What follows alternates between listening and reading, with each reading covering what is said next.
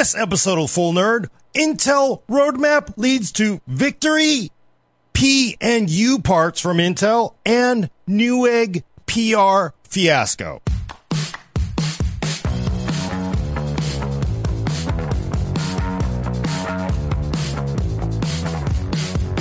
Welcome to episode 207 of The Full Nerd. I'm your host, Gordon Ung, with co-host Brad Chacos. Hello, Internet. And I'm Patrick Murray, controlling the vertical and horizontal. Hey, uh, it's it's Wednesday. We, we've been doing these shows not on Tuesdays recently. We're, we're just kind of all over the place. But Wednesdays is going to be the, the new showtime for, for a little bit, uh, uh, you know, as long as there's not yes. other stuff that comes up. So it is Wednesdays, my dudes. Wednesdays, yeah. Uh, yeah. Cool, man. We, we got a we got a, a, a good group of people here. We, we already have two super chats. Wow, look at this. Uh, uh, Eek44 gave us 45 Danish krone. Thank you so much. Said a new haircut and trimmed beard. Brad, you look hot. Hot. Looking hot, Brad. And that shirt, too. Showing I hate this shirt. I hate the shirt. I had adulting to do today, so had to switch out of my nerd shirts. I got a super chat, although it's not a super chat. It's a direct text message from Greg Vederman, the Veed, who uh, okay every about three years. I mean, that's that's how, much of of a PC gamer he is. For people who don't know, not old timers, uh, Greg Vederman was the EIC of PC Gamer. Also, their longtime hardware um, reviewer, and we used to give each other a load of crap all the time when we were at a previous employer and he wanted he has a question about DDR4 versus DDR5. We'll save that for oh, later. look at that! Yeah, wow. It's it's a, a text chat. You know, don't get your text chats in unless you already have our number. I well, guess. it's cheap. You know, he doesn't have to pay a super chat. He just simply sends me the text.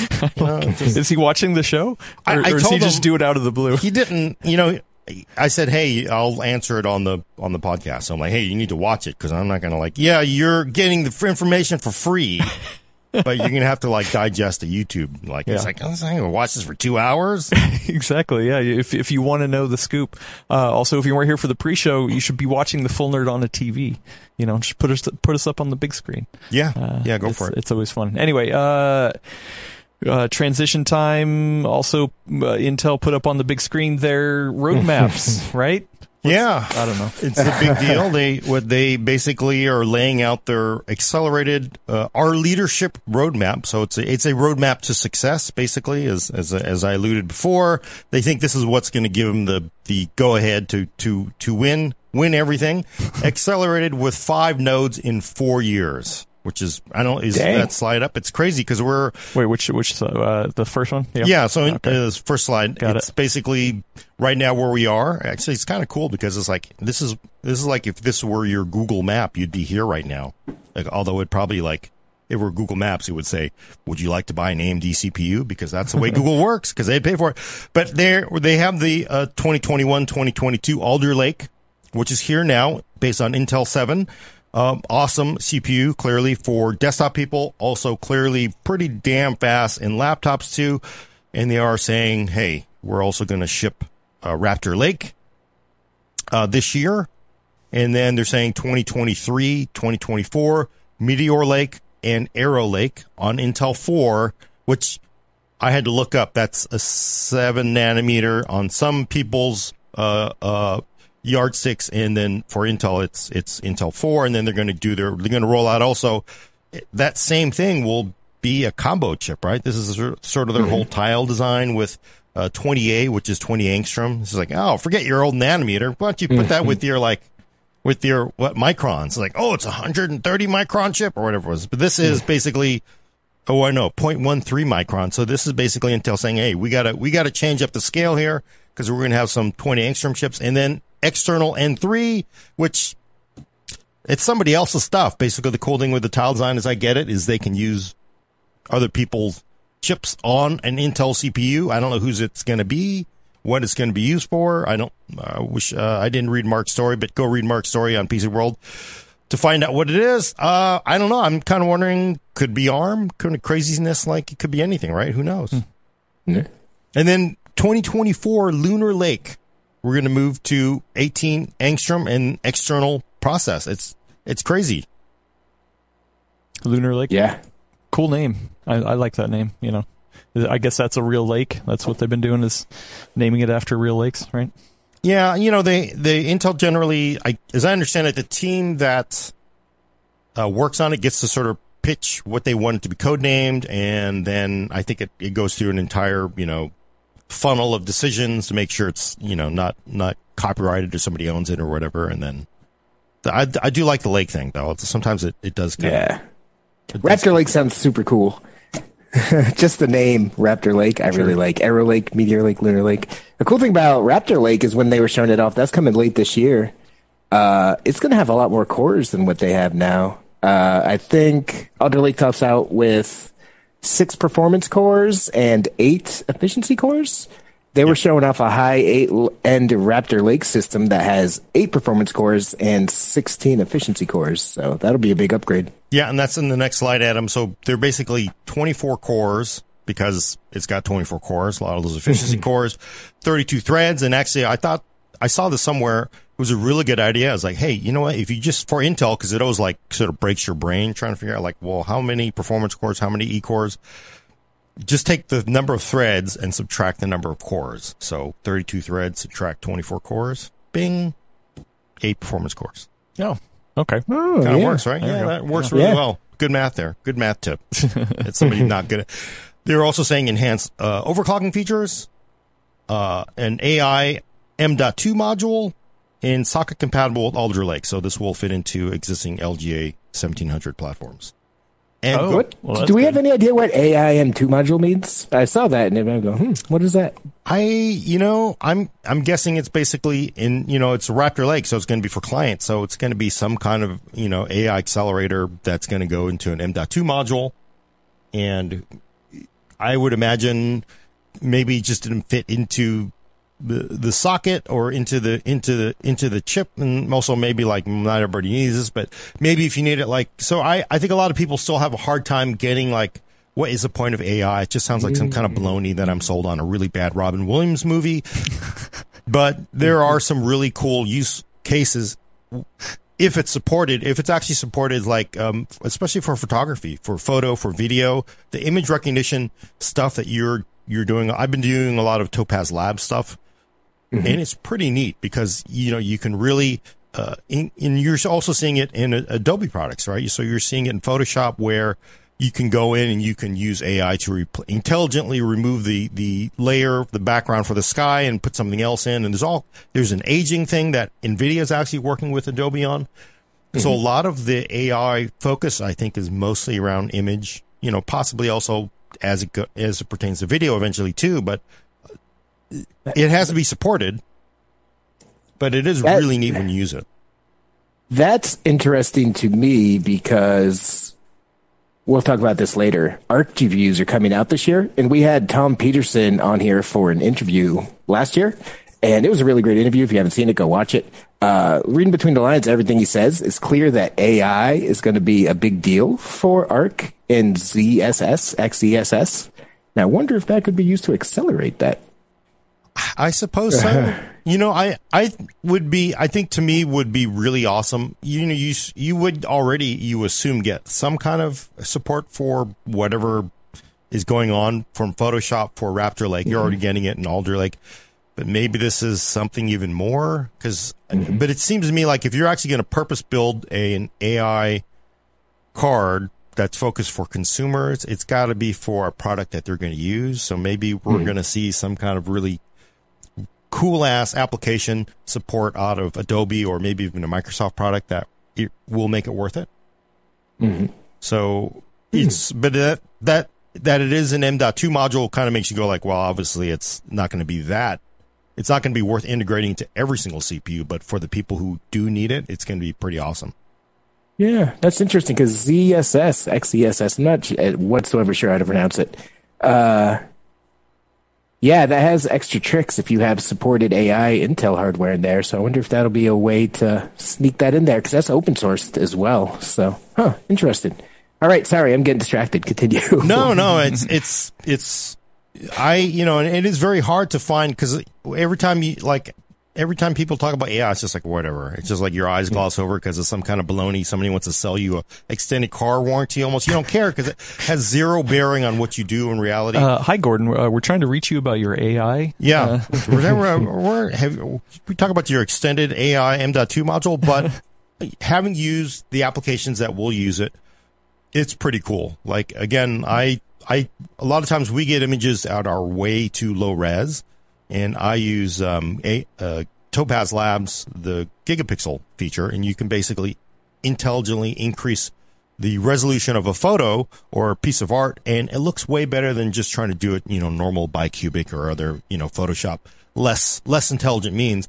So you would imagine that's just going to get cooler, and then you know, I think clearly the AI application that people are already using or seeing is on your phone where, you know, Google's like, Hey, check this memory out from five years ago from your fam- from family where you wore this shirt, you know, and it really can do kind of that stuff, which I know creeps people out, but it's also like, you know, I, having something that intelligently does that for you is neat. Um, and it, I, I really like for me, for the killer feature for AI on the PC is I have a ton of old videos and a ton of old photos. You know, my, my, my sorting method is to throw them all into one hard drive and they just sit there forever, right? But if I could, if I could have it go through my hard drive and sort out, you know, who, to find people or to find scenes, just like the way you are with your phone, or uh, like Google Photos does right, well, really Google well. Photos, I, I, I mean, can just I can just search for my cat BB and it shows right. pictures of BB. I, I didn't even tag her. Right, and you could just go in like, hey, I need this cat photo from 10 years ago in Oakland, right? And it would it could go in and do that and that's cool stuff on the PC if it ever gets there. So I, I think there's a lot of promise if it ever gets there, but we're not quite there yet. Oh, and the next slide is Meteor Lake. It's amazing, right? This is like they are really showing a lot off a lot of of hardware, and and again, Intel's roadmap for a long time has been like. There's like, hey, where are you going? Oh, we don't know. 14 nanometer. Where? What's the next stop? 14 nanometer. Hmm. Where, where's that stop after that? 14 nanometer. Like we're you know, like got kind of like tired there, but the fact that they are showing off, you know, Intel 4 Meteor Lake, you know, Q2 22 shipping in 2023 is that that's really promising. But again, you know, they got they got to deliver right. I mean, that's sort of the problem yeah. with Intel is they burned all their capital. Like, uh, yeah, you were telling me we're going to get to whatever 10 nanometer like years ago. It took like an extra five hours. I'm not going to believe you. So mm-hmm. this, I got, I got to believe. I'll believe it when I see it. Right. Well, so, well, there's uh Meteor Lake is the first use, use of extreme ultraviolet lithography for Intel, which is a next gen, you know, chip making technology that people have been talking up for close to a decade at this point. So it's been on the radar. Uh, Ian Cutress, Dr. Ian Cutress, uh, he has an excellent video up on TechTechPotato. It was his last interview at AnandTech as well with, uh, Ann Kelleher, I think her name is, uh, the lead of technology development at Intel. And she was actually talking about how part of the reason that 10 nanometer wound up being a troubled, you know, development issue is because they were betting big on EUV being available. And when it wasn't, a lot of things went sideways. So I'm real interested to see what that winds up looking like in practice. Yeah, no, I mean, uh, we'll see, right? Because EUV has been sort of been talking about for a long, long, long time, and it looks like I guess whatever the problems are, they guess they've solved it. I never I did. I did. I did an interview looking at breaking Moore's law, like how chip makers are advancing stuff, all the way back in I think 2013, and they were already talking about EUV back then. So it's been a long time coming. Yeah, I mean, we're finally. It looks like maybe the roadmap, but again, you know, it's you. you I think the problem with Intel is they had this reputation of always executing no matter what, like a Terminator, and then suddenly it was like, oh boy, it's just like it it just they just drove off the road and we're stuck in the woods forever. And it looks like this is this is pretty good. But I again they got to prove it to me. But I didn't realize there's actually a next gen graphics engine in Meteor Lake as well. So. Oh, also- I think this. I think them showing all this is kind of driving home that this is what Intel was known for: executing rapid development and all that, and them signaling like, "Look, we're getting back to this. Five nodes in four years. That's very aggressive considering their recent struggles." So, heck yeah. Yeah. No, you know, the one thing that AMD said, what, maybe three years ago was one thing that they thought was going to work out in their favor, which has spectacularly, is previously Intel, AMD would creep right up on Intel, pass them up a little bit, and then Intel would just bust out with a new process and just kind of run away mm-hmm. with it. But they they thought the slowing of Moore's law would really limit Intel's ability to just kind of like jump on process to get away from them again. And mm-hmm. we don't know if this is going to work out that way, but it looks like Intel may have its process back in order. So mm-hmm. that is good for Intel, not necessarily good for AMD. Possibly, we'll see. But you know, uh, Santio, uh, friend of the show, Santio says, "Yeah, bring back the uh, tick-tock strategy." yeah, I don't know what this this is. This seems like it's even beyond tick-tock. If you're talking about by 2024, we're going to do what? Intel 7, Intel 4, Intel 20A, 18A by 2024. That is a crap load of, of change. I went looking to see if they specifically mentioned tick-tock again, like tick-tock is back, but they did not, unfortunately. Yeah, yeah, I don't, I don't think they are. Hmm. But the the flexible tiled architecture will be exciting to see in action. Yeah. Look how tiny those CPU that CPU tile. This is a uh, slide three there for the Intel. That CPU tile is just tiny. Nice. Well, what what, what, what else they got on their uh, their roadmap then? I think for the stuff that pertains to uh, client PC, which is desktop PC, laptop, for us. That mm-hmm. that's most of the exciting news. I think they they yeah, haven't. I don't think they talked much about the graphic stuff though, right? They did talk some about the graphic stuff, but before I move on to that, I just I think it's interesting that Intel for all of these, rather than tossing out performance metrics, uh, as far as raw performance, they were focused on playing up the percent increase in performance per watt on all of these, which is something that AMD has been doing recently. Like we were just last week talking about AMD's new laptops, and they were saying all this Zen 3 Plus stuff, that's pure power improvements. That's what we're doing to drive this stuff. And it looks like Intel is looking to do the same thing. So I just find that interesting. Yeah. Well, I mean, per- performance per watt has been big deal. a big deal for, and it's not just, just because of what Apple has done, because if you look at it, it's driven most of what's happened on the PC, and that's because you know when you get data center, they, mm-hmm. those super data centers they don't like paying for electricity, and it's it's sort of like a, a gate to performance. So they want they want that power density, and. Building a Pentium four for servers did not did not really work. So. Well, I mean, that really, I think I talked about on a recent episode, but that really drives performance too, even though you might not think about it. Cause I always think of it in terms of NVIDIA's Maxwell. Like NVIDIA Maxwell came out, killer performance per watt, uh, decent performance increase compared to the previous gen, but just way better performance per watt with the 900 series. And then after they had that nailed down, then GTX 10 series came out and was just leagues better than that was anything beforehand because they built on the back of that performance per watt. So that just illustrates how big of a difference that can make. Yeah. And it, speaking, go ahead. No, I was just saying it, it really does. It, it gets to the whole point because I know a lot of people go like, well, computers, PCs use a lot of power. And the argument from the industry would be like, we're already solving it. We've been heading because our, our way to use, consume less power and be faster. That's just simply the path to win. You don't have to regulate us to make us do this. So that's one argument against sort of like handcuffing the PC industry into meeting certain power regulations because it feels like that's, that's that's the only way to beat your competition anyway. So. Yep. Yep. Yep. Uh, and if even if you're drawing down 450 watts, might as well make it be as most efficient as possible. Like get more done with it. So power performance per watt's great. Yeah. Uh, Intel did also make some Arc GPU announcements as part of its uh, Investors Day, I believe it was. Uh, they said that we will see Arc Alchemist graphics cards and laptops this quarter. Uh, we will see desktop graphics cards next quarter and workstation graphics cards after that. They're hoping to ship 4 million discrete parts this year. Uh, next gen Battlemage GPUs will be next year. Uh, they're also working on an enthusiast part called Celestial.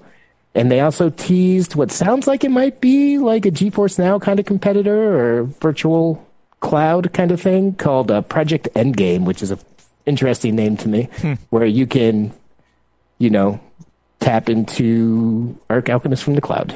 So, hmm. and that's launching next year. So uh, there, you know, I saw that. That's four million sounds like an awful lot, right? That's that's definitely a, mm-hmm. a good good uh, chunk of GPUs, but I I think um, Jon Peddie uh, via uh, Ryan Smith over at AnandTech was saying that's ten percent, maybe forty million add-in boards. I mean, discrete graphics total is the is the total amount roughly shipped. So this sounds like a lot. Four million sounds like a lot, but it's not not a huge amount. Although I would argue that's four million in a in an in a, in an era when you know basically zero is available to people. That's pretty good. So yeah, the world could use ten percent more GPUs right now. right? Yeah, yeah, ten percent. Sure, that's maybe a small number compared to the competitors, but ten percent more GPUs in the hands of gamers. That's pretty good. Um, we do have a, a, friend of the show, almost famous, uh, says Project Endgame is the end of PC gaming. what do you think, Gordon? No, it's just not. It's just I. I think no, it's not going to happen. no, just simply no. But you don't. That doesn't. Just because no means you doesn't mean you just sit back and like you let cloud gaming surpass you. You always have to continue to move forward. I always wonder for the music industry, which streaming is pretty much they were locked into it, but look at the technology changes the the music industry did. Right? I was like stereo content. Did you ever change anything? High res content. Uh, you played a little bit with like whatever quad content, but like it really, for the most part, music really didn't change because it's an art, but it is sold to you through a, a, mechanism. And if you look at like the look at Hollywood, it's like, hey, you know what? We're gonna we're gonna sell you, you know, high def video. Like, oh, you mean 1080p? No, 720p. Oh, now we're gonna sell you 1080p. Now we got 4K. Now we got 8K. oh, we got HDR. We have, you know, there's sort of like Hollywood versus the music industry continually sold you the same damn thing over and over and over again, right? And it's just simply because it got better. So streaming is awesome, but as we heard from the Blu-ray people, they want the highest quality possible, so that's always going to be there. I would argue the PC's always you're never going to beat the latency of a of a computer sitting next to your leg under your desk never, for never versus cloud. So, but no, it's never going to happen. Even if you have your nice uh, 10 gig fiber connection, uh, right, Gordon? Yeah, no, yeah, it's, it's a low ping, but not when, low enough ping. One other thing that was interesting that has nothing to do with streaming but ties together CPUs and GPUs is uh, Meteor Lake, the tiled 2023, I think it was Intel 4 CPUs that we were just talking about, have the tiled approach. And Raja Koduri, who is the head of graphics at Intel, he's been on the show before, uh, says that tiled architecture will let that work with their next gen Battlemage ARC GPUs. Mm. So all in the same package. And his quote is, this is super exciting. It allows us to offer a discrete graphics class performance with the efficiency of integrated graphics. It's a new class of graphics. You can't really call it integrated or discrete. And this is just the beginning. So that's why on that chart it says TGPU, right? I can't see the chart, no, so I don't know. Interesting. Do you think yeah. though is it because I've been seeing a lot of stories saying, "Oh, the GPU shortage is getting way better now." Is mm-hmm. that true? Because I, I one kind of the one problem I'm like with Intel is like if you could have launched this thing six months ago or twelve months ago, it would have been immediate instant success no matter what. I'm just afraid, like, yeah. oh, you're going to launch this just as like the entire world is awash in GPUs suddenly. God, you know, that's that's imagine really, that yeah, timing, yeah. right? prices are getting better because crypto prices have gone down so much, which is a big driver for all this. But they're still ludicrous. Uh, aside from the RX 6500 XT, you're not going to be able to just go easily buy a graphics card. I was at Best Buy this weekend. There was nothing on the shelves. Uh, so we're going to have to see how it goes. Like there's been a couple times over the past year or two that crypto took a dip and everyone's like, Oh, you know, salvation is coming. And then it just turned around and went way back up. So I'm very much wait and see. I'm not prognosticating on that. so it's like a bad slasher movie where it's like, oh, it's over. No, not really. Jason's gonna yeah. come back. Oh, I don't know. Don't open mm. that door.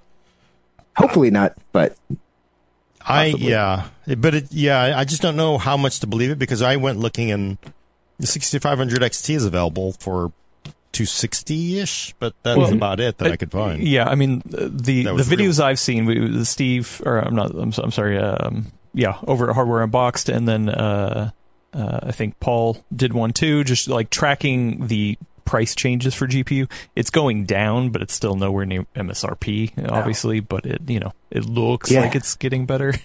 Yeah, so. yeah. The the news is, yay! Graphics cards are only sixty nine percent over MSRP. Kind of yeah, so. not, not eighty two. yeah, whoops. uh, but, yeah. That's not good. I'm getting there. Hopefully, hopefully getting there. But that would be interesting timing. it's like if things always uh, all of a sudden do change within a couple months, and then Intel's like, "Oh, hey, we we showed up with the GPUs. Yay, we got it." And everybody's like, "Oh, well, actually." I mean, but did you think that's the play Nvidia's going to make though? Is they're going to like, you know what? We are going to every month. Yeah, I know everybody needs more GPUs, but we're going to pull away just a little bit, and then we're just going to just bomb everybody with graphics cards. So like they get to like twenty percent over MSRP and you would do that right around the Intel launch, and you would launch next generation cards because Intel or Nvidia is gonna they're you know they're gonna go hard at Intel. Well, they, they oh yeah they don't yeah. want Intel to succeed here. So. True, but it isn't the the bigger worry for somebody like Nvidia is that if prices do come back down, then you have all these miners who have secondhand cards that flood the market, and you know that's what happened last time. It's a very different world right now, though. Yeah, so we'll true. have to see. Yeah, we'll have to see. Everybody still wants graphics cards. Everyone got into PC gaming during the pandemic, but hasn't been able to buy them. So it's very hard to tell what actual supply and demand is right now. I, I, guess the other question too is whether it's going to snap back because it feels like it's been so bad for so long. A lot of people are just they went out and they're going to play GeForce now. They're going to go buy a console or whatever. They just have sort of given up because uh, it's been so hard to buy a graphics card. Once they're available, has will there be like suddenly oh my god people are going to go nuts because suddenly you're going to see this huge increase in gaming PCs show up because now everybody wants to build a gaming PC because you can buy GPUs again? Or have they gone away forever is the question. I don't know. Hopefully that we'll see. Yeah I would think not because I I still you know again that's my bias. I believe in the su- superior platform of the PC over consoles, over handhelds, over everything because I still think it's it's an experience that is unique that clearly has you know lived the lived through decades and decades of use. So it it feels like everybody's just waiting for it to get better. So mm-hmm. it should snap back. I think. Yeah. Nice. Well, anything else on the the roadmap we want to cover? I don't think so. You know, again, just wait and see. Right, Raptor Lake is. I'm it, it'll be interesting. 24 core, well, yeah, 24 core desktop CPU aimed at sort of consumers might be a little hard to justify. It always felt like 16 was kind of the limit, but we'll see, right? Do you really need? I mean, Threadripper was awesome. Not a lot of people bought Threadripper 32 cores that were regular people, right? For content creators, 3D artists, those kind of things. But I'm not. I, I will be interested to see if we will be in better shape with with software and applications that can really use those cores. Yeah, the one thing that interested me about the Raptor Lake showing off is they said up to double digit performance increase. And considering that there's so many more cores in that chip, that made me go, hmm, you know, I wonder if they're sandbagging it or if they're just talking about IPC or what, because I would expect there to be a solid at least in some applications, double digit performance increase because there are two more efficiency cores and eight or eight more efficiency cores and two more performance cores. So we'll have to see. Yeah, I, I don't know. I, I would think it's just because they don't. I was really shocked though. I mean, in that slide earlier, you saw them. There was a screenshot of Cinebench, right? Mm-hmm. Was that Cinebench? I swear to God, like mm-hmm. what? I need to make sure because that's I was I was kind of surprised. Let's see if that's. Dang it! Is it really Cinebench? Because I was Intel, you know, clearly has been saying you don't need Cinebench. So, oh no, wait, that's not here. I guess that's in the other slide. But yeah, if you if you missed all the nitty gritty details while Gordon's looking that up, uh, Mark did a couple of pieces about the CPU roadmap when it was announced last week or earlier this week. Last week, uh, go check them out. Good stuff. Hmm. Oh no, sorry, it's actually Blender. Well, that's okay. I'm so used to the different scenes. That's actually the Blender BMW uh, load, but that is uh, that's for the next. It's actually part of the next uh, next topic, the Intel P and U series. Chips. Yeah, yeah. So uh, uh, other Intel news, but the, these are things that are actually coming out soon, right? What's what's going on with the PU series? Yeah, no, I it's the P and U series, P and not PU series. Adam. it, this is basically Intel. Hey, you know, we drop uh, in Alder Lake H, which is your classic sort of discrete graphics gaming laptop, you know, content creation, you know, big and powerful. Um, the P class is aimed at uh, more normal people, frankly. Most people that don't play games don't really need to pay for discrete graphics, pay for the weight, mm-hmm. pay for the cost. So these are aimed at sort of like Dell XPS 13 Plus is a good example, Spectre 13, all kinds of stuff like that. What would have once probably gone into a MacBook Pro, probably. Um, so they have these uh, P core, uh, 14 core, uh, again, basically, you know, six six performance cores and um, eight uh, efficiency cores, and uh, they're pushing it into lower power envelopes, into thinner, lighter laptops, and they finally took the um, the lid off of that. And actually, the first one we're going to start off with is very similar to what we saw with Alder Lake H, which is looking at multi-threaded performance. They looked at relative performance over SoC power, basically sort of power, performance you're getting uh, versus how much. So if you're really, really pushing it hard, how much more performance do you get out of it? And um, I kind of wondered if there was an error with this. Is this up on the? Yep, yep. I, initially, I was like, "What is going on here?" Because this doesn't make any sense to me. Because it's like, what's up with the line for Ryzen 7 5800U and M1? Because it's like they're not the same. Am I missing? Yeah. I was like, why? How come the line isn't any longer? And basically, I realized later, looking at this, is because Intel is throwing M1 and Ryzen 7 5800U some shade because they're saying it has a very narrow you know performance band right? Mm-hmm. we can we give you you know we're maybe looking at their their their their little lines. So the sort of the 1265u and the 1280p so like the 1265u they're saying hey yeah you know at at very low power m1 kind of outperforms us a little bit. And it was in 1195 as you know m1 actually kind of outperforms 1195 G7 Tiger Lake a little bit. But you know, you get on it, and if you are doing something that really needs the performance and you're going to crank up the wattage, look at that power band. So we can give you pretty close to M1, which is an awesome chip performance for the U part at very low wattage, right? 10 watts. Mm-hmm. But you you get up to 25 watts, and we are just giving you 140% for the U part.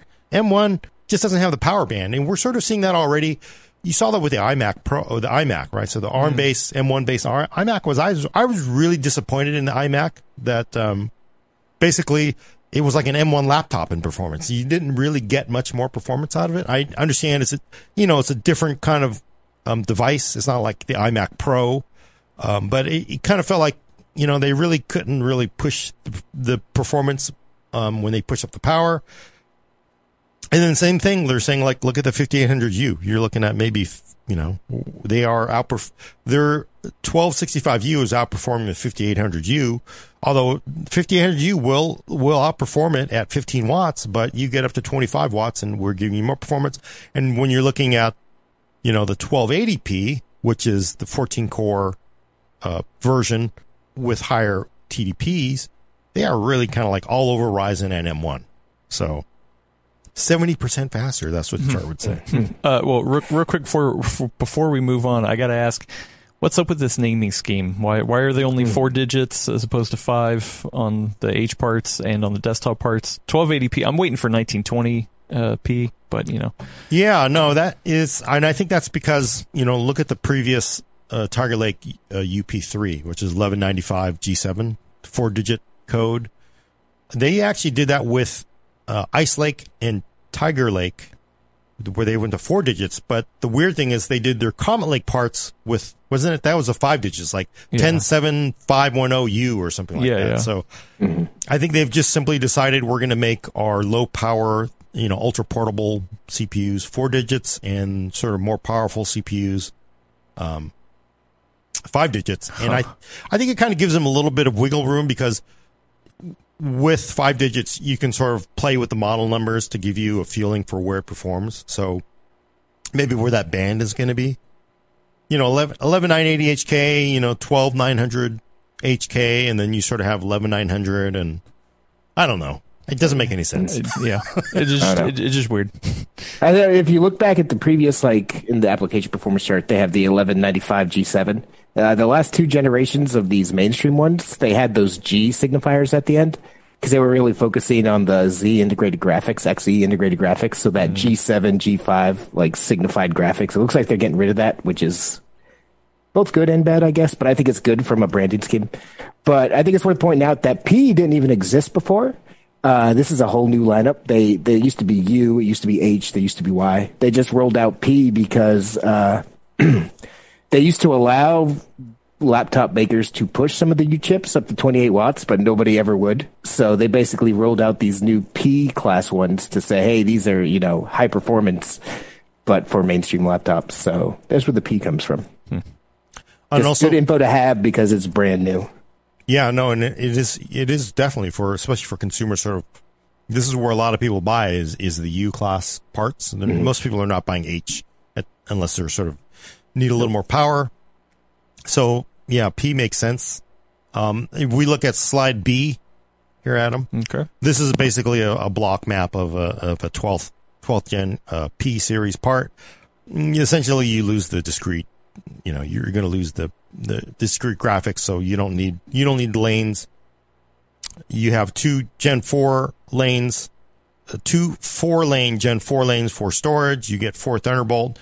You have LP4, LP5, DDR4, and DDR5 support. And it actually looks mostly similar to what you're sort of seeing out of Alder Lake H. The thing that was interesting to me, being the graphics geek, uh, is the fact that it does have those two by four PCIe Gen 4 lanes. Uh, because Dan, who was on the show before, uh, said that the, he told Mark the vast majority of P systems will be running integrated graphics, but they do expect there to be some with discrete GPUs. Uh, so that means those discrete GPUs will be going just through a by four PCIe 4 connection, which at first blush you're like, uh, isn't that what people are just yelling at the Radeon RX 6500 XT for? But for the class of GPUs that would go into this sort of laptop, it should be totally fine. It should work out just fine for the few laptops that do ship with discrete graphics. Yeah, and you know, again, you're these are very very light laptops, so mm-hmm. they're not putting 3080 Ti's into them. No, it'd be what like an like an MX 550 or sort of a, again, a 3050 sort of or something that tops 3050 or an ARC or a 6500 yeah. XT because that's got four lanes. Um, mm-hmm. and it is Gen 4, so you're basically getting, you know, the equivalent of eight lanes of Gen 3. There's plenty of bandwidth for these lower end parts. Mm-hmm.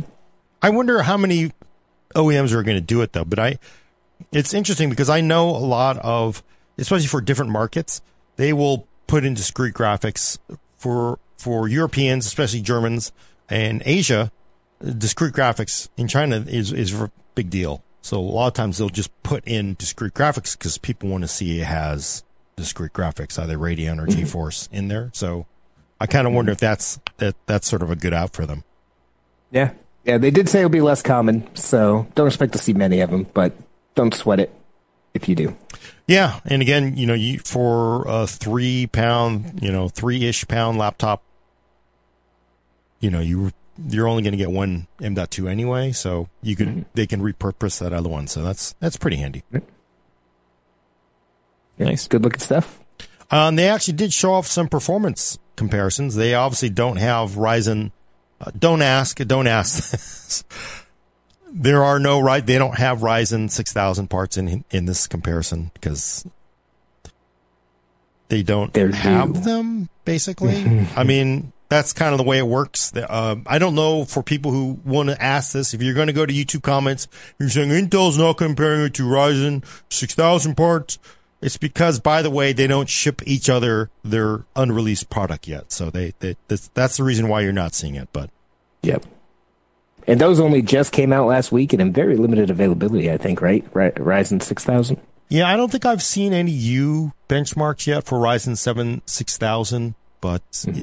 obviously they would not have it because there is a process you have to go through getting the lawyers and everybody to approve it. It's, there's a lot of a lot of overhead in getting it approved, um, but you're not you're not going to see it yet. But I, I do have my thoughts on that. But so on on this one, so the next slide, see here, Adam. Yep. Basically, web browsing.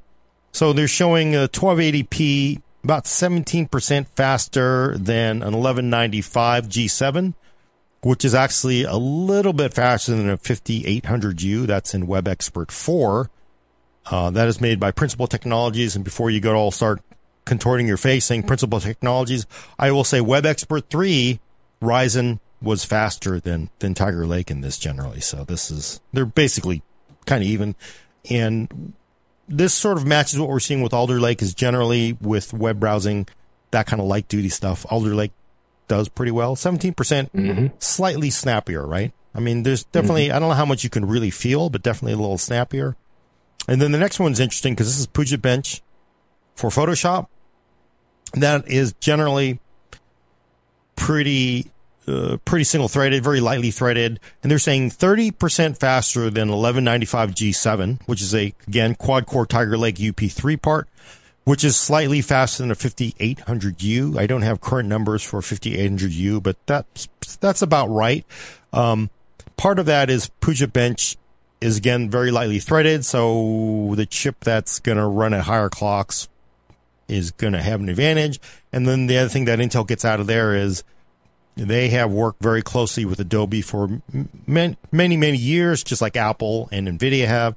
And there are some filters that run simply run better on Intel hardware. And I've seen that directly. And in fact, I know one of the filters that is in Puget Bench simply runs better on Intel hardware because, hey, by the way, they, they threw developer resources at, at Adobe and you see it here. So, and interestingly, um, you look at Photoshop. M1 Pro is actually slower than this Core i7 1280p. Hmm. That's it. That's interesting. Yeah, no, and again, that's you know, that's I don't know how much because they're comparing it to 1195 G7, but they're if they are saying 1280p without discrete graphics, although I guess you could say Pro isn't really discrete graphics. Mm-hmm. If it's going to be faster than the M1 Pro, I don't, I don't, I guess then the Apple crowd will say, "Oh, performance per watt." that that'll be the immediate Twitter response. Performance per watt scream, I think. So I mean that's looking pretty good. Mm-hmm. And then the next one is looking at uh, the 1280p with 14 cores in a rendering comparison, which is very interesting. Oh wait, okay, so they are actually.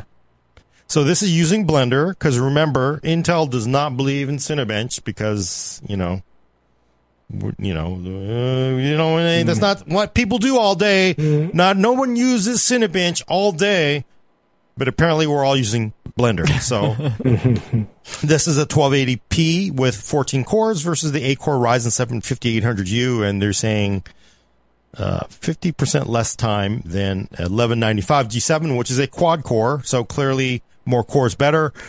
I will say though that that one number, looking at look right next to that, that orange line that Ryzen 7 5800U is like is right there. Eight cores versus 14 cores, and they are right there. I gotta go like, yeah. and you're gonna go like, well, if they're, and if AMD's really pushing 28 watts with the Ryzen 7 6800U, mm-hmm. they might, we might have a real ball game there. We nice. may have a real ball game there, which I think is good for everybody. For all the people that are doing Blender runs. Yeah. On their Thin and Light.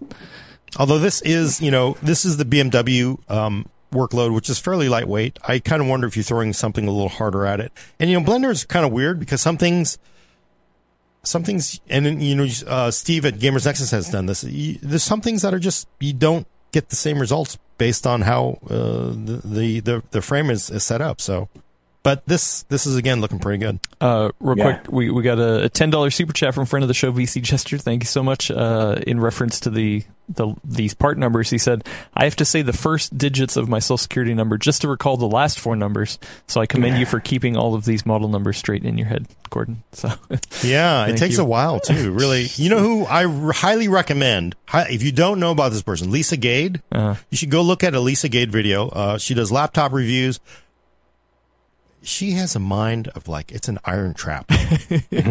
like because clearly like there's no breaks in the video, and she'll like man, she's got like her memory is like how can you remember like mm-hmm. CPU model, GPU model, clock speeds, M.2 model, every like every single specification she can commit to memory and like she's I don't know how many takes that takes, but I just think she's like that is just like you just almost have to clap because like when you're trying to remember every single model, Lisa Gade is like yeah amazing. She's awesome. Uh, also, uh, Dr. Ian Cutress uh, says so. Um, so Puget uh, chose the Intel optimizer workloads. Uh, isn't this the Sysmark problem all, all, over again for Intel to then choose Puget? That's that's what I was going to say. I I know that Blender definitely has some Intel optimizations in there. Yeah, I I know what people are going to say because they're going to go like, well, and for people who don't know the history, uh, you had Bapco. It was an industry association, OEMs, chip makers. They were all in this. They decided on a standard, really incredible, complicated, valuable way to measure computer performance. Very realistic.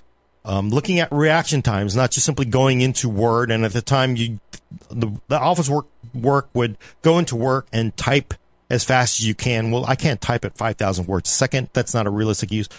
Sysmark was amazing because of kind of what it would give you. It would only measure the response. So you do something, it measures only response. Awesome stuff. There was some kind of tizzy that happened between AMD and Intel over it. They said, you know what, you're making this test unfair to us. We're walking away.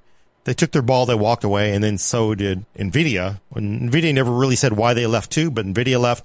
Uh, Apple had been a part of it, but they eventually also left. And it's sort of, at that time, I think everybody just stopped using Sysmark, even though, again, it was based on real applications. Um, and the method was cool, but I think the argument was like, everybody is always picking these workloads that favor Intel CPUs. I don't know what happened. I will t- say that Bapco's always said, no, this is, it's fair. Puget Bench is made by a workstation maker. They sell computers. They have developed this stuff on their own, looking at things. They look at things people do, some of their customers do, and they basically have created these workloads for them. Photoshop is a very popular application. By the way, if you don't have Photoshop on your platform, you don't have a platform. You have a Commodore 64. Mm-hmm. So I know that people go, well, it's political now because now Photoshop is, is, is unfair to my company that I like and it favors this other company because they put money into making it faster on them. If I'm buying as a consumer and the only thing I care about is getting better performance in Photoshop, do I care about your little petty squabbles over that? Or do I only care about what gets me more performance? If a vendor is putting money into another vendor to make their application faster on their hardware, and the only thing I care about that hardware is getting more performance, that's fine. If I don't like fairness and all these kind of other stuffs, and I like to argue about things on YouTube and Reddit, then that's that's full. You can make that decision, but there are some consumers that will say the only thing I care about is faster Photoshop. So my long, the short answer to that is it just depends on whether you care or not. Um, Photoshop, want faster Photoshop or want to support, you know, small independent whatever's. So, uh, well, also, uh, oh crap, where, where did I put it? But, um, Ian points out, well, doesn't, uh, doesn't Puget, uh, mostly sell, uh, Intel based systems? And I, actually, I, I went over to the store. Let, let me, let me put up, this is, I, I, I just when you go to the, the main navigation, you click on products. It actually has the the AMD systems listed before the Intel systems, which is interesting because I, I, I mean I don't know what they sell, like how, how much of each they sell, but uh, honestly, I, I would have thought they they would have put the Intel stuff uh, beforehand, but you know, uh, yeah, yeah, and they sell both, and you know, I think it's yeah, Intel has been the big player with Xeon for a long time. I I think yes, you're going to say like, well, the vendor wants to sell the product, but uh, looking at all the tests that Puget Bench does, uh, the, the, the, the involvement in the community to make these tests public for people to use. And then they will do this test. They'll run something. I'm like, wow, look at this. We are running this on Threadripper. And if you are doing this application, you need that core density by this Threadripper because, you know, ultimately for system vendors, they just want to sell you product yeah, one may make more money or whatever, but the fact that they actually are coming up, ginning up these tests to do the testing and then say, if you do this in this test, this is faster, buy this hardware, and then they sell it to you. I think that's fine. I know that there's always some feeling like, well, vendors want to sell the product that gives them better margin. I think it's definitely a little bit, for a place like Puget Bench? Well, I think uh, the numbers are a little bit stale at this point. But last summer in July, Puget put out a post about the state of their CPU sales, and they said that AMD actually accounts for 60% of their sales. So the majority of their sales are from wow. AMD. Okay, huh. Yeah, Dang, I, I honestly I, am a little surprised by that uh, personally, well, but yeah. I, yeah, I mean, I wouldn't between Ryzen 5000 and Threadripper, where they were just firing on all cylinders, right? I mean, yeah, Intel still hasn't really come out with a response for Threadripper, yeah. you know, but it's probably not a big market for them, so um, Ian does follow up and say, uh, but Gordon, that's not the argument. There are 500 tools to use in Adobe, and, and Puget might use the 10 with the best Intel speedups.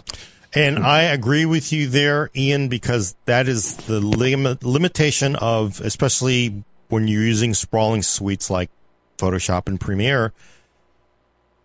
And as a reviewer, I also like when I do a review. We just did Alder Lake H, and and I did, uh, or I just did Ryzen as well, and I do um, Procyon, which is UL, and I also do um, Puget Bench.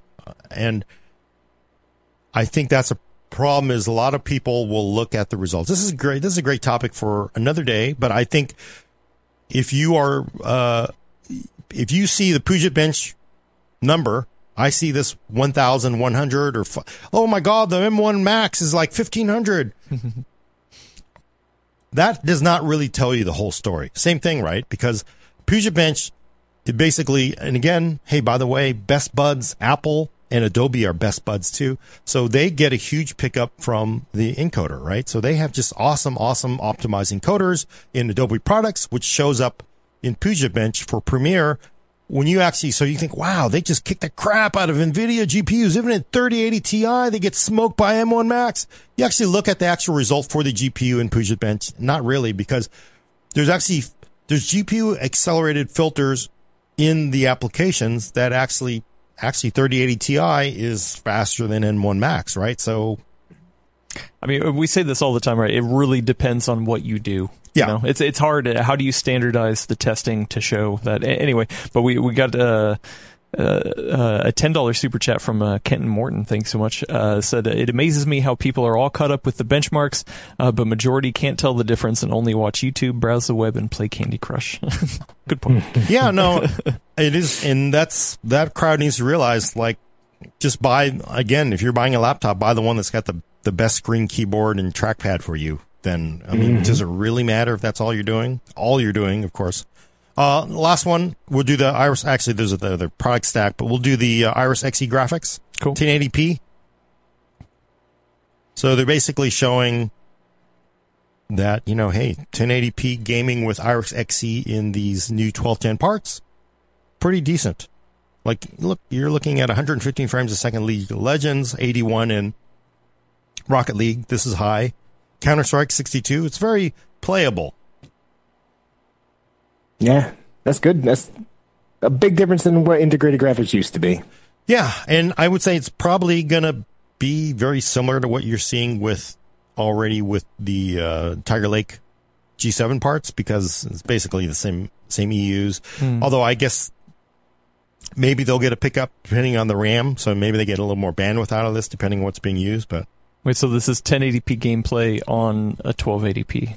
On a, yeah, on, yeah, 1080p on a 1280p. Uh, the left side of that chart, those bars are medium settings. Right side is is high settings, and you know you're you're looking at very decent gaming. You know, I personally, for me, I would say, I would think the part for my demands, I would say probably 1080 low is probably what I'd play because I generally like a little more higher frame rates, but depends on the game.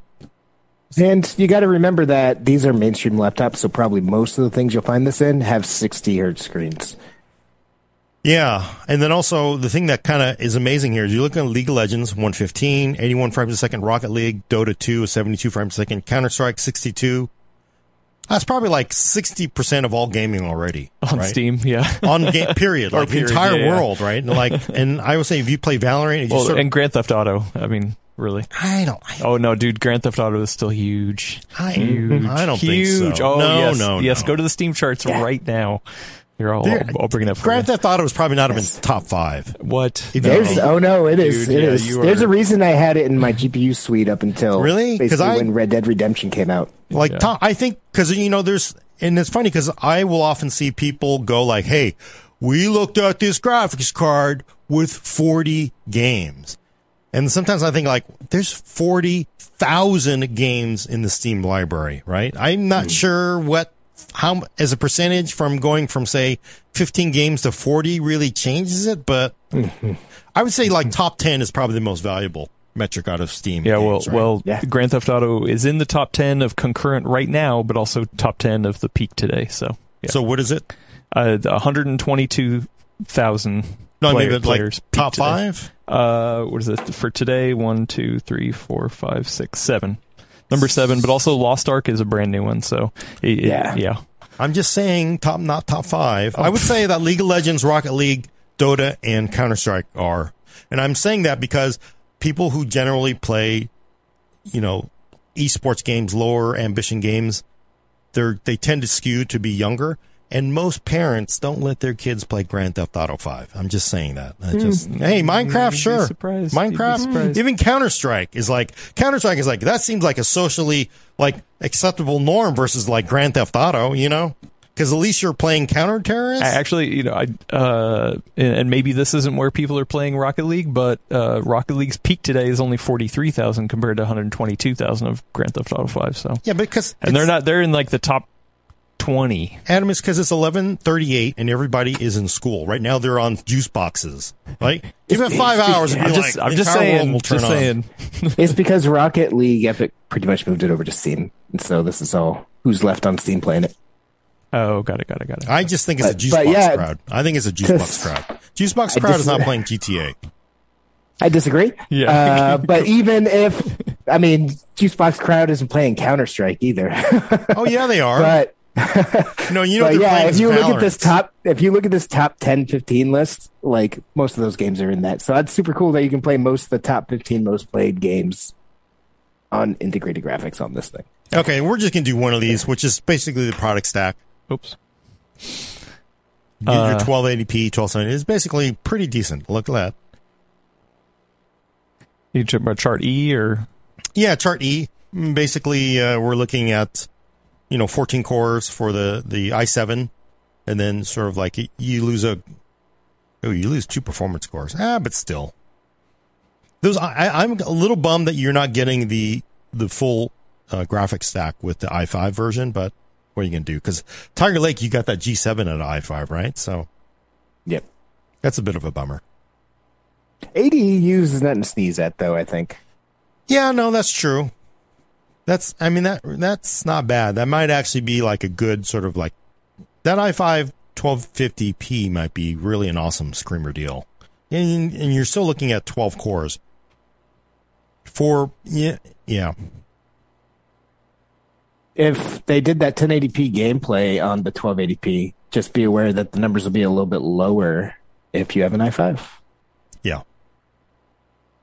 And of course, it all depends on the laptop because one with better cooling is going to perform better. Laptops are complicated, man. Very complicated. We'll skip the U parts. I'm still not sure where the U parts go personally, but you know, I guess for everybody else who doesn't need all the all Cool. the uh, all the core count. But we we haven't had any of these laptops in yet, so obviously if we, we get some in, we'll we'll do we'll do some uh, some video around, right? Yeah, I'm excited. I I think you know I think it'll be a battle. From seeing what I saw of Ryzen 6000, I think it's going to be a real battle. And even Intel's own numbers seem to make it seem like it might be closer than I expected. But mm-hmm. I think the what I'm very interested in is also you know battery performance, which gets really messy in itself. But everybody is everybody believes Alder Lake is simply not power efficient at all. So we'll have to see We'll when see. we actually get the laptops. Yeah, it's going to be cool with all these actually being on the streets. It looks like by the end of next month. So we'll be able to compare head to head. Yep. Nice. Uh, speaking of uh, going head to head, uh, Steve at Gamers Nexus went head to head with with Newegg. What what ha- what happened here, Gordon?